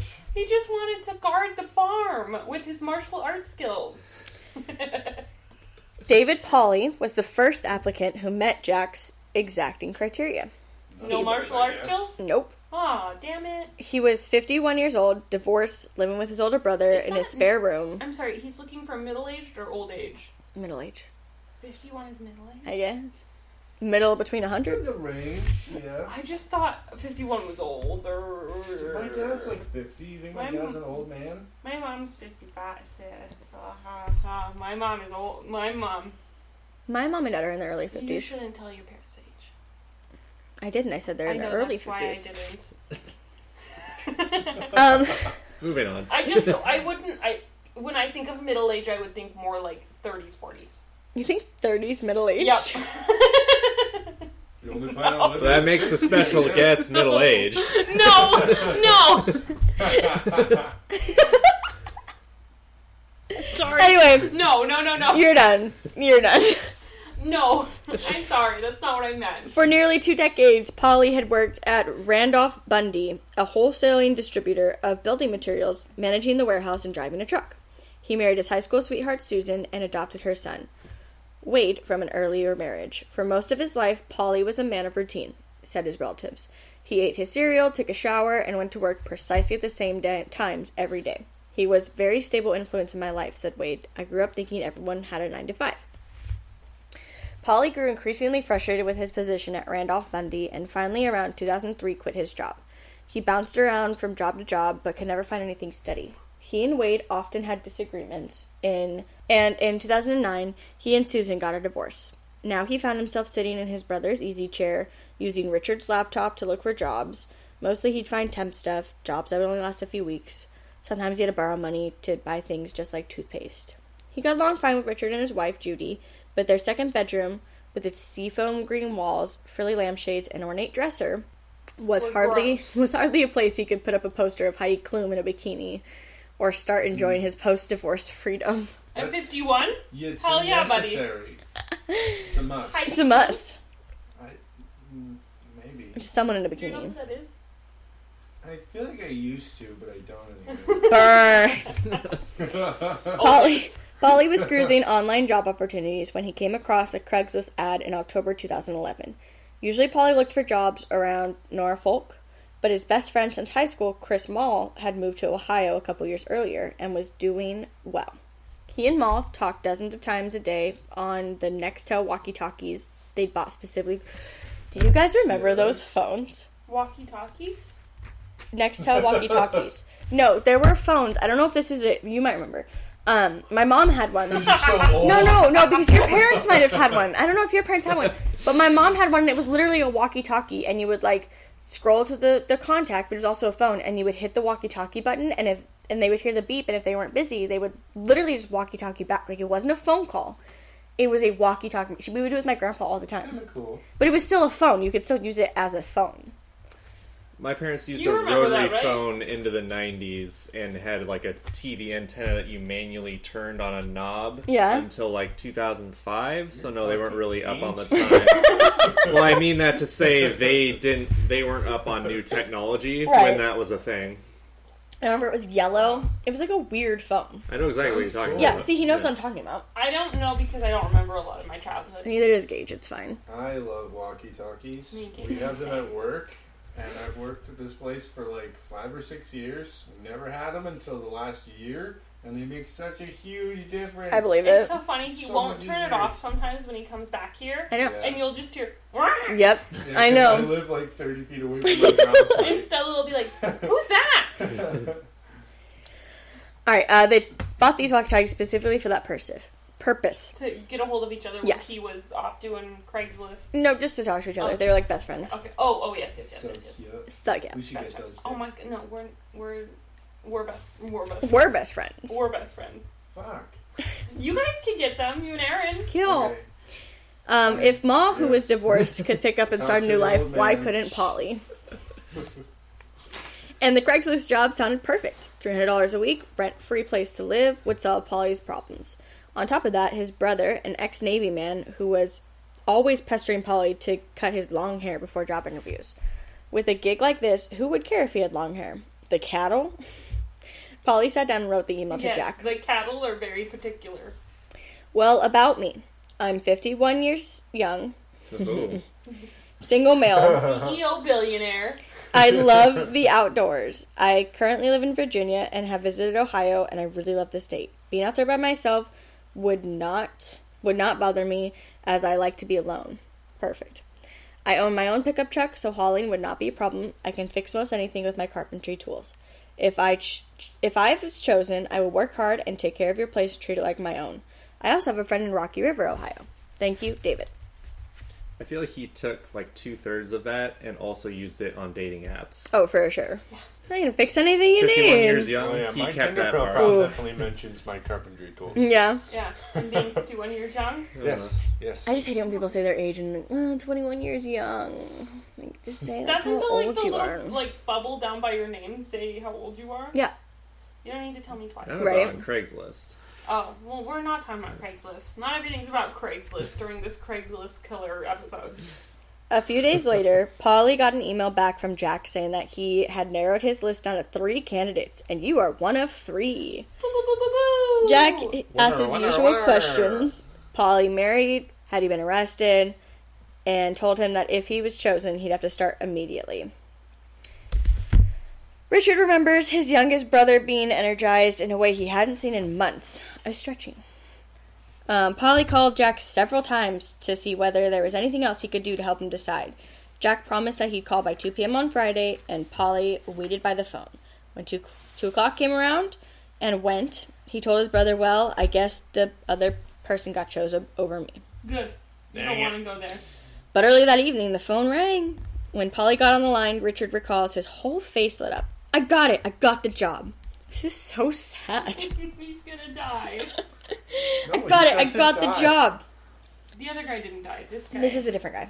this guy died. I thought this was on about the first guy. No. No. Oh no. He yelled as soon as he hung up. The first, the first guy who took the Craigslist, who got the Craigslist job. That sucks. He immediately called his friend Maul on the walkie-talkies and started talking a mile a minute. Oh my ah. God. He swore that this was the best thing that ever happened to him and said he couldn't wait to pack up and go. To Maul's surprise, surprise, he'd found himself in tears. For the past few years, Me he'd been so worried about Pauley, who he'd always called his brother with a different last name. You're my brother with a different last name. Love that. You too, Aaron. You're my. Aw, It was like- love that. Maybe this. It was like Maybe maybe my this was the dad turning with a point. different last name. Maybe this was the turning point, and things are finally going to go the right way. They made promises to each other that on Pauley's first weekend in Ohio, after settling in, Ma would bring down his hot rod and they would drive the empty country roads. They'd go putt putting. Next, Pauley called his twin sister Deb, who lives in Maine. She told him that she hated the thought of him sitting alone on some farm for Christmas and made a promise that he'd visit her for the holidays. He told her that his new boss was a preacher and that he felt like the Lord was finally pointing him towards a place where he might find peace. I'm sorry, maybe I wasn't paying attention, but when did it say that Jack was a preacher? Um, it, he found himself um, like a uh, what did it say, like a roadside preacher. Like he just he fancied himself as one. Okay. That week, Pauley went on to the men's Bible study he'd been attending since he moved into Richard's house. For weeks, he'd been praying and never won the lottery, get a girlfriend, always had steady work. He kept praying for those things? That's what it said. Never Huh. to win the lottery or get a girlfriend, always for steady work. So, like, he, He didn't pray for prayed for frivolous things, work. just for work. Okay. Finally, God had answered his prayers, he felt. The church gave Pauley $300 from its Helping Hands fund so he could rent a U-Haul trailer, Aww. packed up all of his stuff, his model trains, his books, his DVDs, his posters, his Christmas lights, his small box containing his ashes of his old cat Maxwell. Oh my god. And he hit the road. Leave the cat. Leave it. Pauley arrived at the Red Roof Inn in Parkersburg, West Virginia on the night of Saturday, October 22nd, 2011. Seems like it wasn't that long ago, 2011. Oh my god, this was in 2011. I Yeah, it guess was it's 10 years. Craigslist. Yeah. That's not long ago. We Is- were we were like 14. Yeah. I just moved here. Some of us. Oh, you're not from Washington? No, I'm actually from California. Wow. It was not far from Marietta, Ohio, where he was supposed to meet his employer at Bob Evans in for morning breakfast. That must be what the restaurant was called or something. He called his sister, who told her him that she loved him, and said to call back the next day. Then, just before going to bed, he called up Maul, who told him, "Good luck. As soon as you're done talking to them tomorrow, let me know and give me the exact location so I can come out Saturday and we can hang out." Give him the exact location before you go out, so if you don't hear from him, you know where to go look for your friend. The exact location doesn't actually exist, though. That's the problem. Shut up. The next day came and went with no call from Pauley. Oh. Maul tried him on the walkie-talkie, but there was no response. He then Oh. called Richard and got the number for Pauley's new employer, Jack, who he aimed to reach on his cell phone. Yes, everything was all right, Jack told Maul. He just left Pauley with a list of chores. He said he would pass on the message when he saw him the next day. But a few more days came and went without a call, and Molly Maul had dialed Jack again. This time, Jack said that he showed up at the farm that day. Pauley had packed up all of his things in the truck and said he was leaving. Apparently, he'd met some guy in town who was headed to Pennsylvania for work on a drilling rig, and he decided to follow him there. Oh yeah, that sounds way better than. I wonder if, like- like farm life.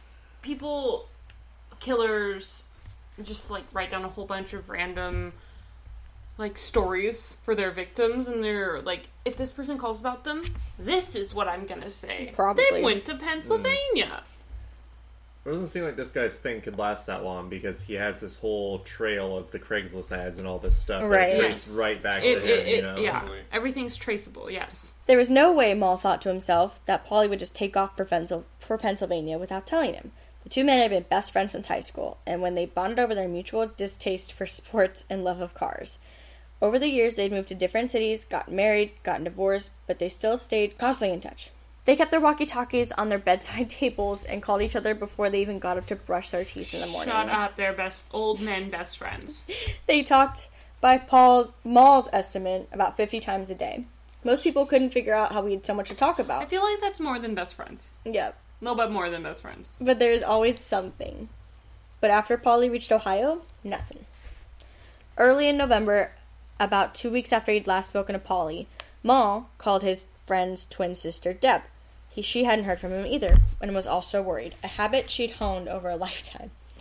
When she and her brother her brother when she and her brother were 14, their mother had emphysema, and since their father had left the family and their older siblings were already out of the house, Deb quit school and became David's mother, basically. Years His later, twin sister Yeah. that's gross years later, she moved to Maine with her second husband, and Pauley stayed in Norfolk, but the twin bond remained strong. By the time she received the concerned phone call from Maul, Deb had already spent several days sitting with her laptop at the kitchen table, looking for clues to explain why she hadn't heard from her brother. she had made a list of places to call the motel, the U Haul rental, but she'd learned nothing from any of them.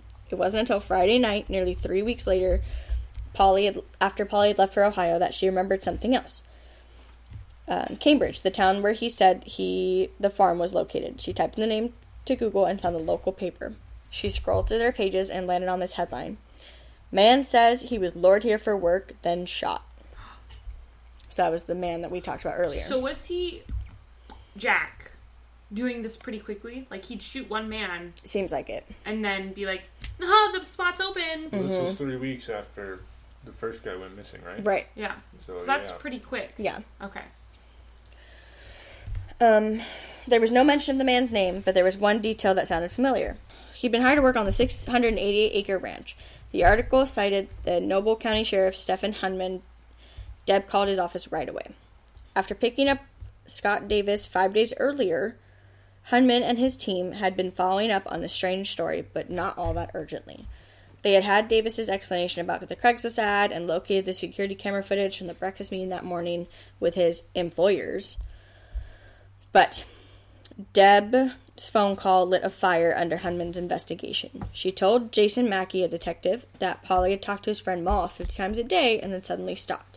Although no one said it explicitly, sounded like drop off meant a missing person. And in turn, there might be a body. The next day, a Saturday, the sheriff's office called the FBI. Um, they called the FBI um, to help with the information about who had written the Craigslist ad. They also sent a crew with cadaver dogs to the backwoods where Davis had been shot. One FBI agent would later recall that the torrential downpour that day and the sound of coyotes howling. A few hours before dark, the investigators found a patch of disturbed soil overlaid with tree branches. They began digging with their hands until they found blood seeping from the wet earth, and a soaked foot appeared. Ah. The body they discovered was face down, and one of the items was removed was a corded black leather bracelet with a silver clasp. Mackie telephoned Deb, and described the bracelet. It was her brother's. Oh. The investigators also found a second grave. This one was empty. It later had been found out that it was meant for Davis. Oh my god. Now the investigators knew they were looking for a murderer. By early the next Guy week, only killed one person? right, but attempted. Attempted another? Yeah. Okay, okay, okay. By early the next week, they had identified the man in the breakfast meeting footage as a local named Richard Beasley. So not Jack? He tricked us all along. He said his name was Jack. He was never Jack. He was Th- Richard. This was his biggest crime. Speaking of Wade I- from my old work, a guy named Richard Beardsley also worked with me. I thought it was Jack all along. Heartbroken. Surprise the murderer used a fake name. Yes. Additionally, the cybercrime specialist had received enough information from the Craigslist to trace the IP address uh, to a computer to a small house in Akron. Akron, Akron. I think it's On Akron. on a, a lot Akron. of acres with cows? Oh, no. When the investigators arrived at the house, its occupant, Joe Bais, said he'd never written any ads on Craigslist and he didn't know anyone named Richard Beasley or Jack. Oh, so you used a fake address as well? Sounds like it. Okay. But when they showed him a picture, he recognized the man who called himself Jack. Even though he just said he didn't know anyone named Jack. Oh, but he No, he- recognized the man. He did. He said he didn't know a Richard, but he recognized the man as Jack. Mm-hmm. No. That's what you just said. No. He didn't know anyone named Richard Beasley or Jack, but when they showed him a picture, they recognized he recognized the man who called himself Jack. So he recognized the man, but Didn't recognize his him as Right. Jack. it was someone he knew as Ralph, Ralph. who had recently rented a room from Another base. name? Yeah. Oh God. who had rented, recently rented a room from him for $100 a week. Real nice guy, he would recall. No. Um, he didn't cuss, he didn't smoke, he didn't drink. First Sunday. I'm sorry. It makes you nice if you don't cuss or smoke or drink. That makes you a nice person. Yeah. We are not nice people. Booth. I am. Wait, fuck. No, I'm not. On November 16th, an FBI SWAT team arrested the man outside another Akron house, Akron house, where he had been renting a room after leaving Bais's place. The suspect's name was in fact Richard Beasley, although investigators didn't know it yet. It wasn't Ralph. Ralph Greger was the name of his first victim. Whoa! I like that collective gas. Sneaky minx. Wait, so there's a third guy now. Ralph Yes. is the third victim. yes, Okay. Who was actually the first victim? yes. Was No. Jack another victim, or was that just a name he pulled out of his ass? We don't know yet. Okay.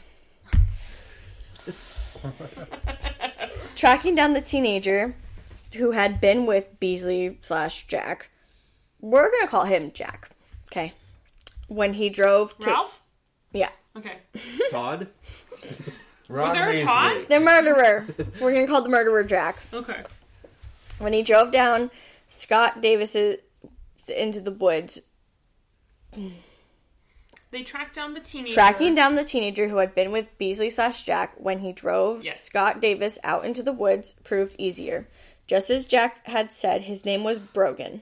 Brogan Rafferty, to be exact. He was a junior. Brogan was his real name? Yeah. So Brogan didn't get a fake name, even though Brogan sounds like a fucking fake name. right? Brogan sounds like like I'm just name. trying to think of someone. It's like uh, Br- Brogan. I'm a, Brogan. My name is Brogan, but let me let me just disguise it a little bit. Bro, Brogan. right. And not even just Brogan, but Brogan Rafferty.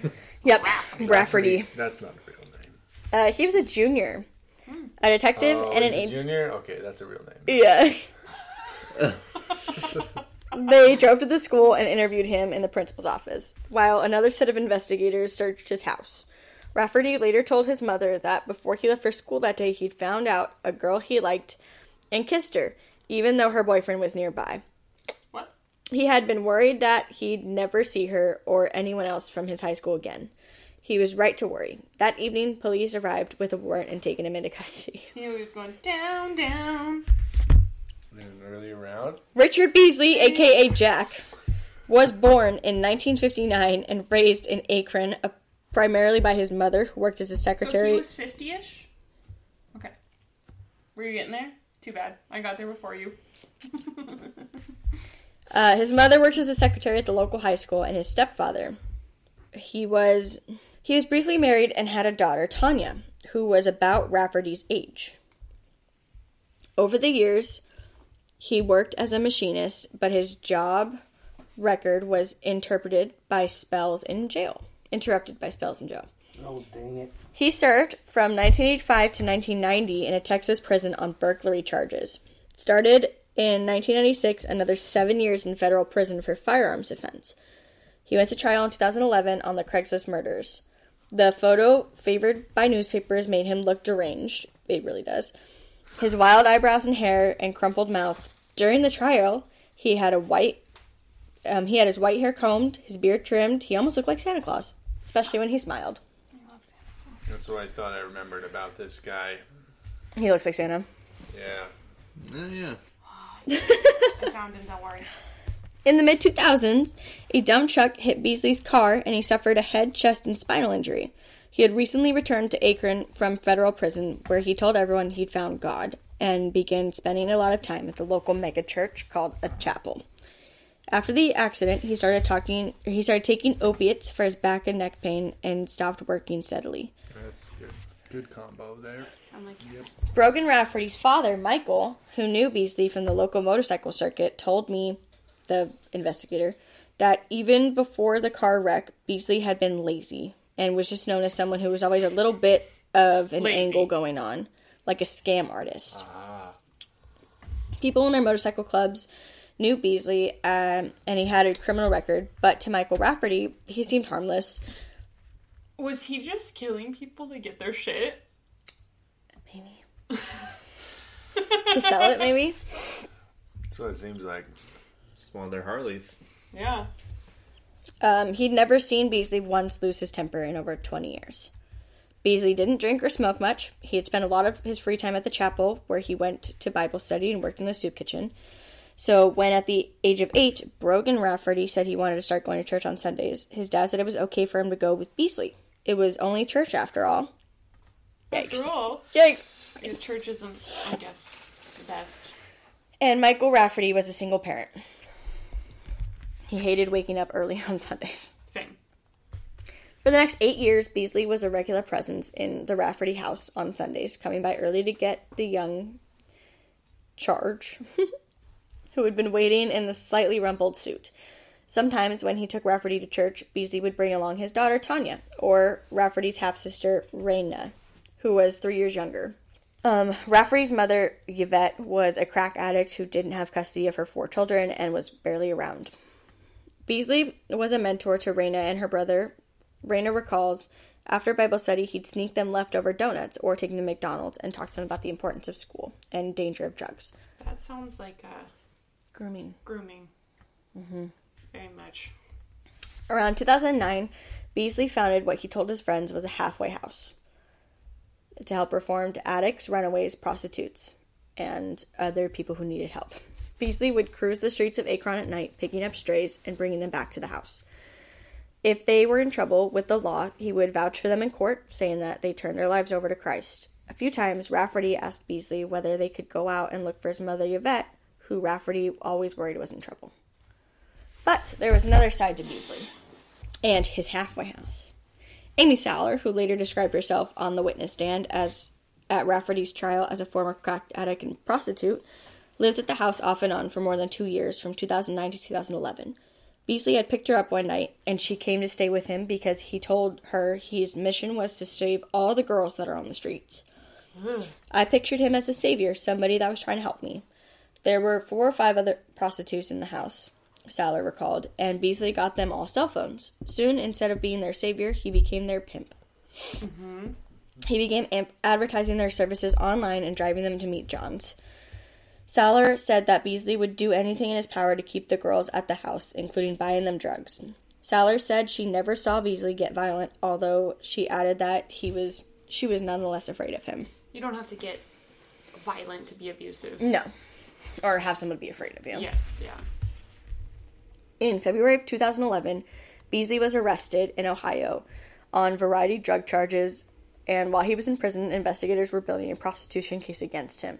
He was released on bond in mid July, but after he failed to check in with authorities in Texas, where he was still on parole for earlier crimes, the state issued a warrant for his arrest and he was deemed on the run from the law. Beasley wanted to disappear. Mm-hmm. The key he realized would to assume would be to assume a new identity. It wasn't long before he came up with the idea. Whereas once he had preyed on prostitutes, now his new target would be a new class of vulnerable citizens drifting through the margins of society. White Unemployed, middle aged white man. Woo woo. One week after arresting Brogan, investigators made a deal with their 16 year old suspect. If he agreed to testify Beasley against Beasley, he would only be charged with complacency to murder and attempted murder, respectively in the cases of David Pauley and Scott Davis. He would not be charged with the two other homicides that had now been uncovered.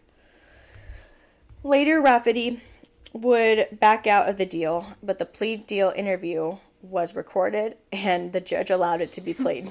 There's nothing you can do. Dumbass. The story Rafferty told began in the first week of August when Beasley told Rafferty that he was on the run from the law. He was determined to not go back to jail, and he suggested to Rafferty that he needs his help to survive. So Rafferty knew Beasley from long, long before his prostitute charges, and mm-hmm. then knew him. And when he changed his name, he was like, "Yeah, I'll help you." The first thing Beasley wanted was a new identity. He began hanging around the local homeless shelter searching for someone who looked like him. Smart. Just needed an old Santa Claus. Yeah. He had Now now wait till Christmas. yeah. He had now come up with the perfect lure for the male victim in a post recession America. He would present himself as a beneficent but exacting employer, one with the power to alter a man's fortunes by granting him the job of a lifetime as his caretaker of a sprawling farm. It wasn't long before Beasley met a man named Ralph Grieger, who had run a thriving maintenance business, but for whom jobs had gradually dried up. Gregor was 56 and was staying at the shelter looking for work. Beasley told him about the caretaker job he'd invented. Gregor, who lived on the farm when he was younger, leapt the opportunity. Rafferty remembers Beasley quizzing Gregor about his size and appearance. How much do you weigh? You look like me a lot, except your hair is a bit darker. Whether Rafferty knew that Beasley intended to kill Gregor would later become a key point in the teenager's trial, as he told different versions of his story at different times. His plea deal confession, Rafferty told the investigators that Beasley said that he would need a new identity and that this guy looked similar to him, and said that he later needed to somehow murder him.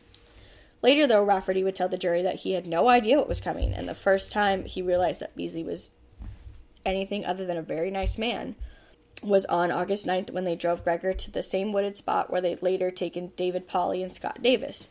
After they got out of the car, Beasley raised the pistol and shot Gregor in the back of the head. It was as if somehow I immediately slipped into a dream or something, like I had ice in my veins. From then on, Rafferty said he lived in a state of fear and panic, terrified that Beasley would kill his mother or his sister if he told anyone what had happened. Yeah.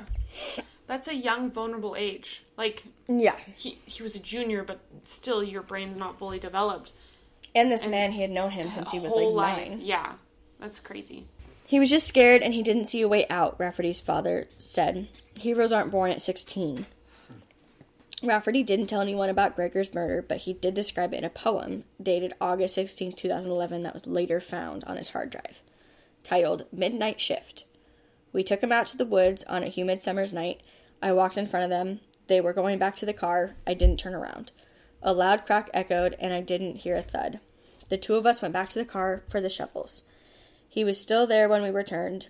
He threw the clothes in a garbage bag along with personal items. I dug the hole. I reached my waist. It reached my waist when I was in it, maybe four feet wide. We put him in with difficulty. They called them stiffs for a reason.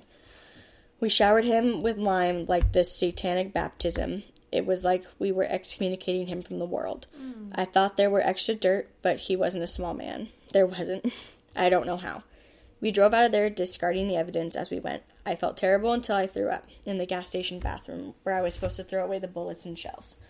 I emptied myself of my guilt with my dinner, but not for long. When I got home, I took a shower, hotter than hell itself. I prayed like hell that night. This poor kid. It says that Rafferty then grew moody um, that fall, according to his parents and friends, but they figured it was just hormones or girl trouble. He later told his mom that after homecoming, while the other kids were having fun, all he could think about was crashing his Buick. that his dad bought him so that he could join Graham Rita, his beloved grandmother who had died a few years earlier. This poor kid. He didn't wreck the car. Um, he just stayed in his room and waited for Beasley to call. Beasley then dyed his hair brown and went and found a room to rent. He went to the doctor to get a prescription for painkillers for the injuries he'd sustained in the car accident in September. He landed a job as a quality inspector at a company that made lift gates for trucks, but it didn't last long. Beasley's back still hurt, and he became worried that the parole officers would somehow catch on to him. Instead of trolling the shelters as he'd done to find Gregor, Beasley came up with the strategy of placing a Craigslist ad. After all, he didn't want his victims to be completely down and out. the He wanted to get shit from him. he needed men on the margins, yes, but not so marginal that they didn't have possessions worth killing for. Mm-hmm. A truck, a TV, a computer, or even a motorcycle. The putt putt. On Sunday, October 23rd, as David Pauley was driving his U-Haul full of stuff to the breakfast meeting, Rafferty woke up early, fed his cats, tidied his room, and told his father he was headed out for the job, digging drain ditches. I love you, Dad, he said as he left. Before they left, Beasley pulled a twenty dollars from out from underneath a nearby rock. If it was gone by the by the time they came back, he'd known someone had been there, um, by the spot that they were buried. Sorry. Oh, okay. After breakfast with Pauley, Beasley and his new hire followed him to the Emporium, the food mart, uh, and parked his truck and trailer. Told Pauley the same story about the road. And on the subsequent drive in in the Buick, Pauley asked about the job. Beasley told him not to worry. You get an honest day's pay for an honest day's work. When they pulled over to the nearby creek, Beasley asked Rafferty and Pauley to follow him up the hill, but Rafferty said he had gone to the bathroom. And then, as I finished and turned around, Rafferty told investigators I heard the crack, and Pauley was laying face down. Back So in this kid is just spilling his guts. yeah, Okay. well because he had struck that deal. Right. Yeah. Back in Akron, Ac- Akron, Beasley began to improvise. He'd heard from a friend about the reality TV show Storage Wars, in which people bid on abandoned storage units. Beasley told people he was involved in that kind of thing because when he began to unload Pauley's stuff, he returned the U-Haul, sold Pauley's truck for a $1,000, and sold the belongings to a neighbor or flea markets. The Pauley money quickly dwindled, but Beasley wasn't all that concerned. He already had a still better victim lined up in Scott Davis. So he already had his next victim lined Right. up. He like li- lied or didn't lie and said there was three other options. Mm-hmm. So he was just ready. Yeah. Beasley told his landlord that he had won a bid on the fantastic storage unit that contained a flat screen TV and a computer, um, and some lawn care equipment. Best of all, a Harley. He told hmm. Rafferty that he thought he could get thirty thousand dollars on this kill, enough for him to make it through the winter. But Beasley's moment of anticipated triumph, his gun jammed. He got away, Beasley said, breathing hard as he climbed into the back of the Buick. If they saw Davis along the road, Rafferty told the investigators I was to hit him with my car. But that didn't they didn't find him, so they headed back to the highway. Beasley started madly tossing things out of the car, shovels, jackets, air freshener, even his own laptop. Davis made it to the police. He didn't want the Buick to easily be identified. Rafferty went along, but he refused to toss out rosary beads hanging from the rearview mirror as they were a gift from his grandma. Following the botched murder, like Davis's, you'd think Beasley would lie low, but he'd been counting on the haul and now had fallen through. He recklessly pursued another, though police were already talking with Davis and beginning to track down leads. They didn't move quick enough. Beasley's fourth and final victim. On Sunday, November 13th, exactly a week after the attempted on Davis, Beasley and Rafferty picked up a man named Timothy Kern in the parking lot where he'd spent the night sleeping in his car. Kern was from Akron area, 47, divorced, he'd recently lost his job. Beasley had a mental inventory of the items he thought Kern was bringing with him, and he'd almost as soon as they got into Rafferty's Buick, Beasley began questioning him. Did he have a laptop that he mentioned? Kern said no, he left it behind with his sons. The flat screen TV, same story. His son said it. Instead, Kern brought an old TV. Apart from that, he just had a couple garbage bags full of clothes, cassette tapes, which easily fit in the back of Rafferty's car. What a disappointment. Hmm? What a disappointment. Oh yeah, shoot. I get a half pit in my stomach, Rafferty said, because as the story goes on, I'm realizing that I'm about to help Beasley do this for no reason at all. Not that I even wanted to, but it takes like all the minimal sanity and reason out of doing this. It would be like a lion killed a zebra just to kill. The man, not to eat. Yeah. yeah, the man literally, I think, had five dollars in his pocket. What was the point? You could have just let him go. Say we gave the job to someone else. Right. Um, in his emails to Jack, Kern described himself as single, available for immediately relocation, but hadn't said much about his sons. Now, the truth is, Kern was ambivalent about his caretaker job he'd been offered. He described it on Facebook as a good offer, but with its drawbacks. Kern and his ex wife had been divorced since 1997, and his sons were 19 and 17. But Kern made it a point to see him every single day. But he didn't tell Rafferty that. To see his kids. Mm-hmm. Rafferty knew that they weren't taking Kern to the same spot where they'd shot Gregor, Pauley, and Davis. Not even Beasley was that crazy. Instead, their destination was a narrow wooded area behind a mall on the western edge of Akron, where Beasley had Rafferty dig a grave the night before.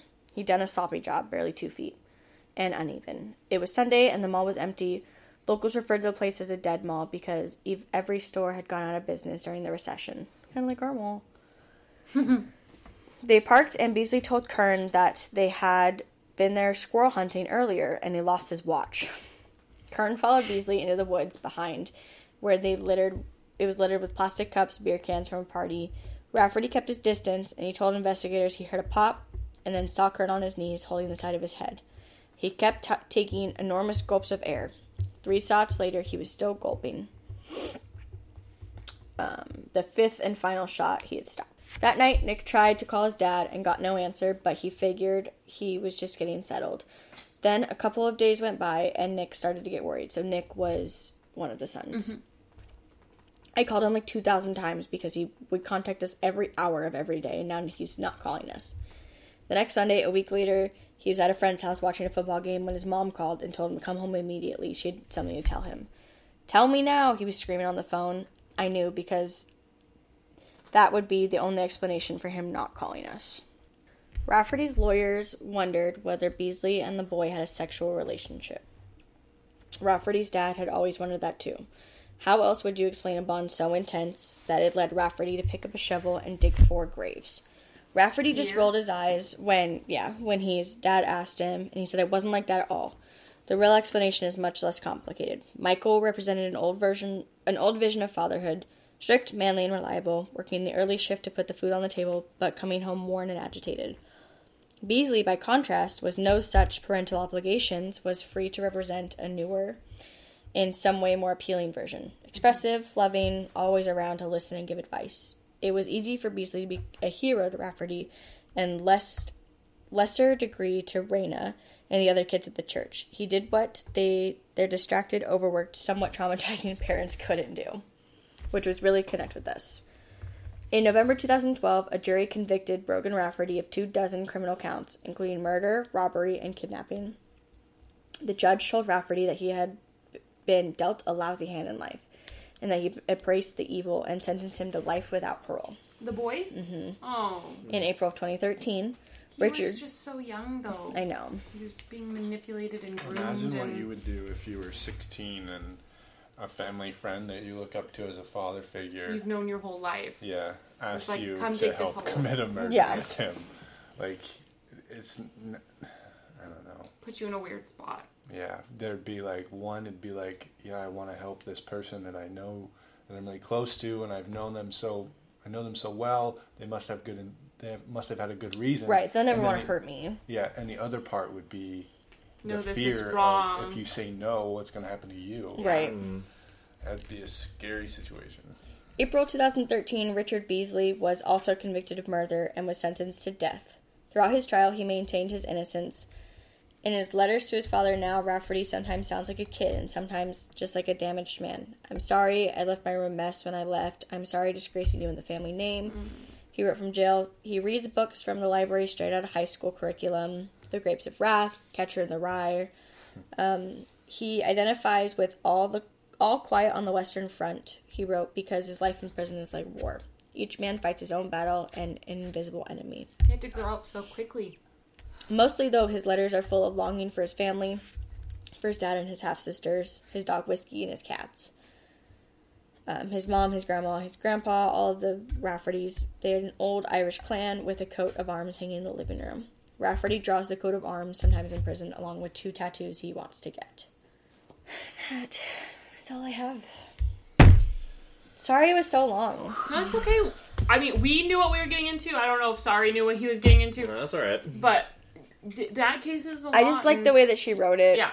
It seemed more like a story, you know. Yes. Yeah. No, it was really good, and I I've heard that case before, but it's always nice to rehear Yeah. s- some of those cases. I Yeah. get a lot of cases mixed up because I've heard so many. Same, same. But yeah, I just So I can't imagine to be like being that boy, like Alex said, No. and like this man you've looked up to your whole life, like has groomed you and is now using you, and you have to pay the consequences of it because you thought what you were doing was right, or you thought what you were doing was helping him, or but now you pay the price. Yeah, for the rest of your life. Did um you said he was sentenced to life? Did he die in prison? Not Rafferty, but He was sentenced to death. he was killed. Yeah. Okay. In 2013. Do you know how? Probably lethal injection. at that Probably, point. yeah. I don't think any. When you said he was sentenced to death, I almost said, "What state? Ohio? That state." Um. Well, I think this will be our longest episode. Yet. If you've borne with us this far, thank you. Thank you. We, Um, we, we promise to try and not to do one this long again. Yeah. I think our next episode will be a mini episode because shout out to Martha. We have now gotten a suggestion. So we're going to do a mini episode. She's going to pick out the drink and it's going to be short, probably out on like a Thursday or a Friday. Uh, we're very excited to film that, to record that. Um, and then, Alex, where are we going after Ohio? Oh shoot! I didn't even think about it. You Let me didn't do your like one map. thing of, of homework. It's like West Virginia or Pennsylvania. Or Or we Kentucky. can go back. Illinois? No, Illinois does not. Fuck. What about Iowa? We're gonna go to Pennsylvania. Pennsylvania. Okay, well we'll go to Pennsylvania next. Um, Follow us at on Instagram at abc underscore murder underscore pod. woo woo. if you have suggestions, comments, um, if you want to give us a story, um, want to do a mini episode, send in your complaints. Um, you can email all of those to abcmurderpod at gmail.com and we will go over those. Um, but I don't think we have anything else. I'm tired. I am tired. You read a lot. I am sorry. I'm sorry. I liked it. No, I could just Aaron sit and is li- sorry. Yeah, yeah, Aaron is That sorry. is true. D is asleep.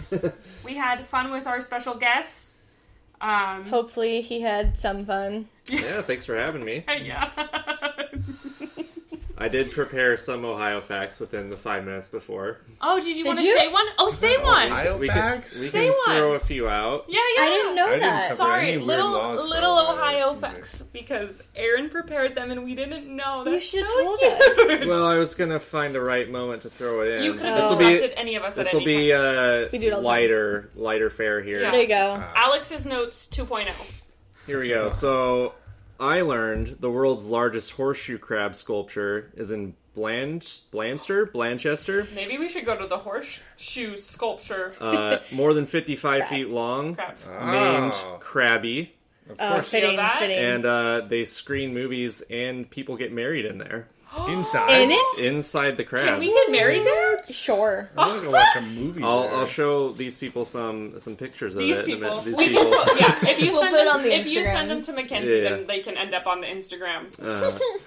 Uh, um, let's see some some fun Io- Ohio laws. Mm-hmm. Um, it's illegal for more than five women to live in one house in Ohio. Why?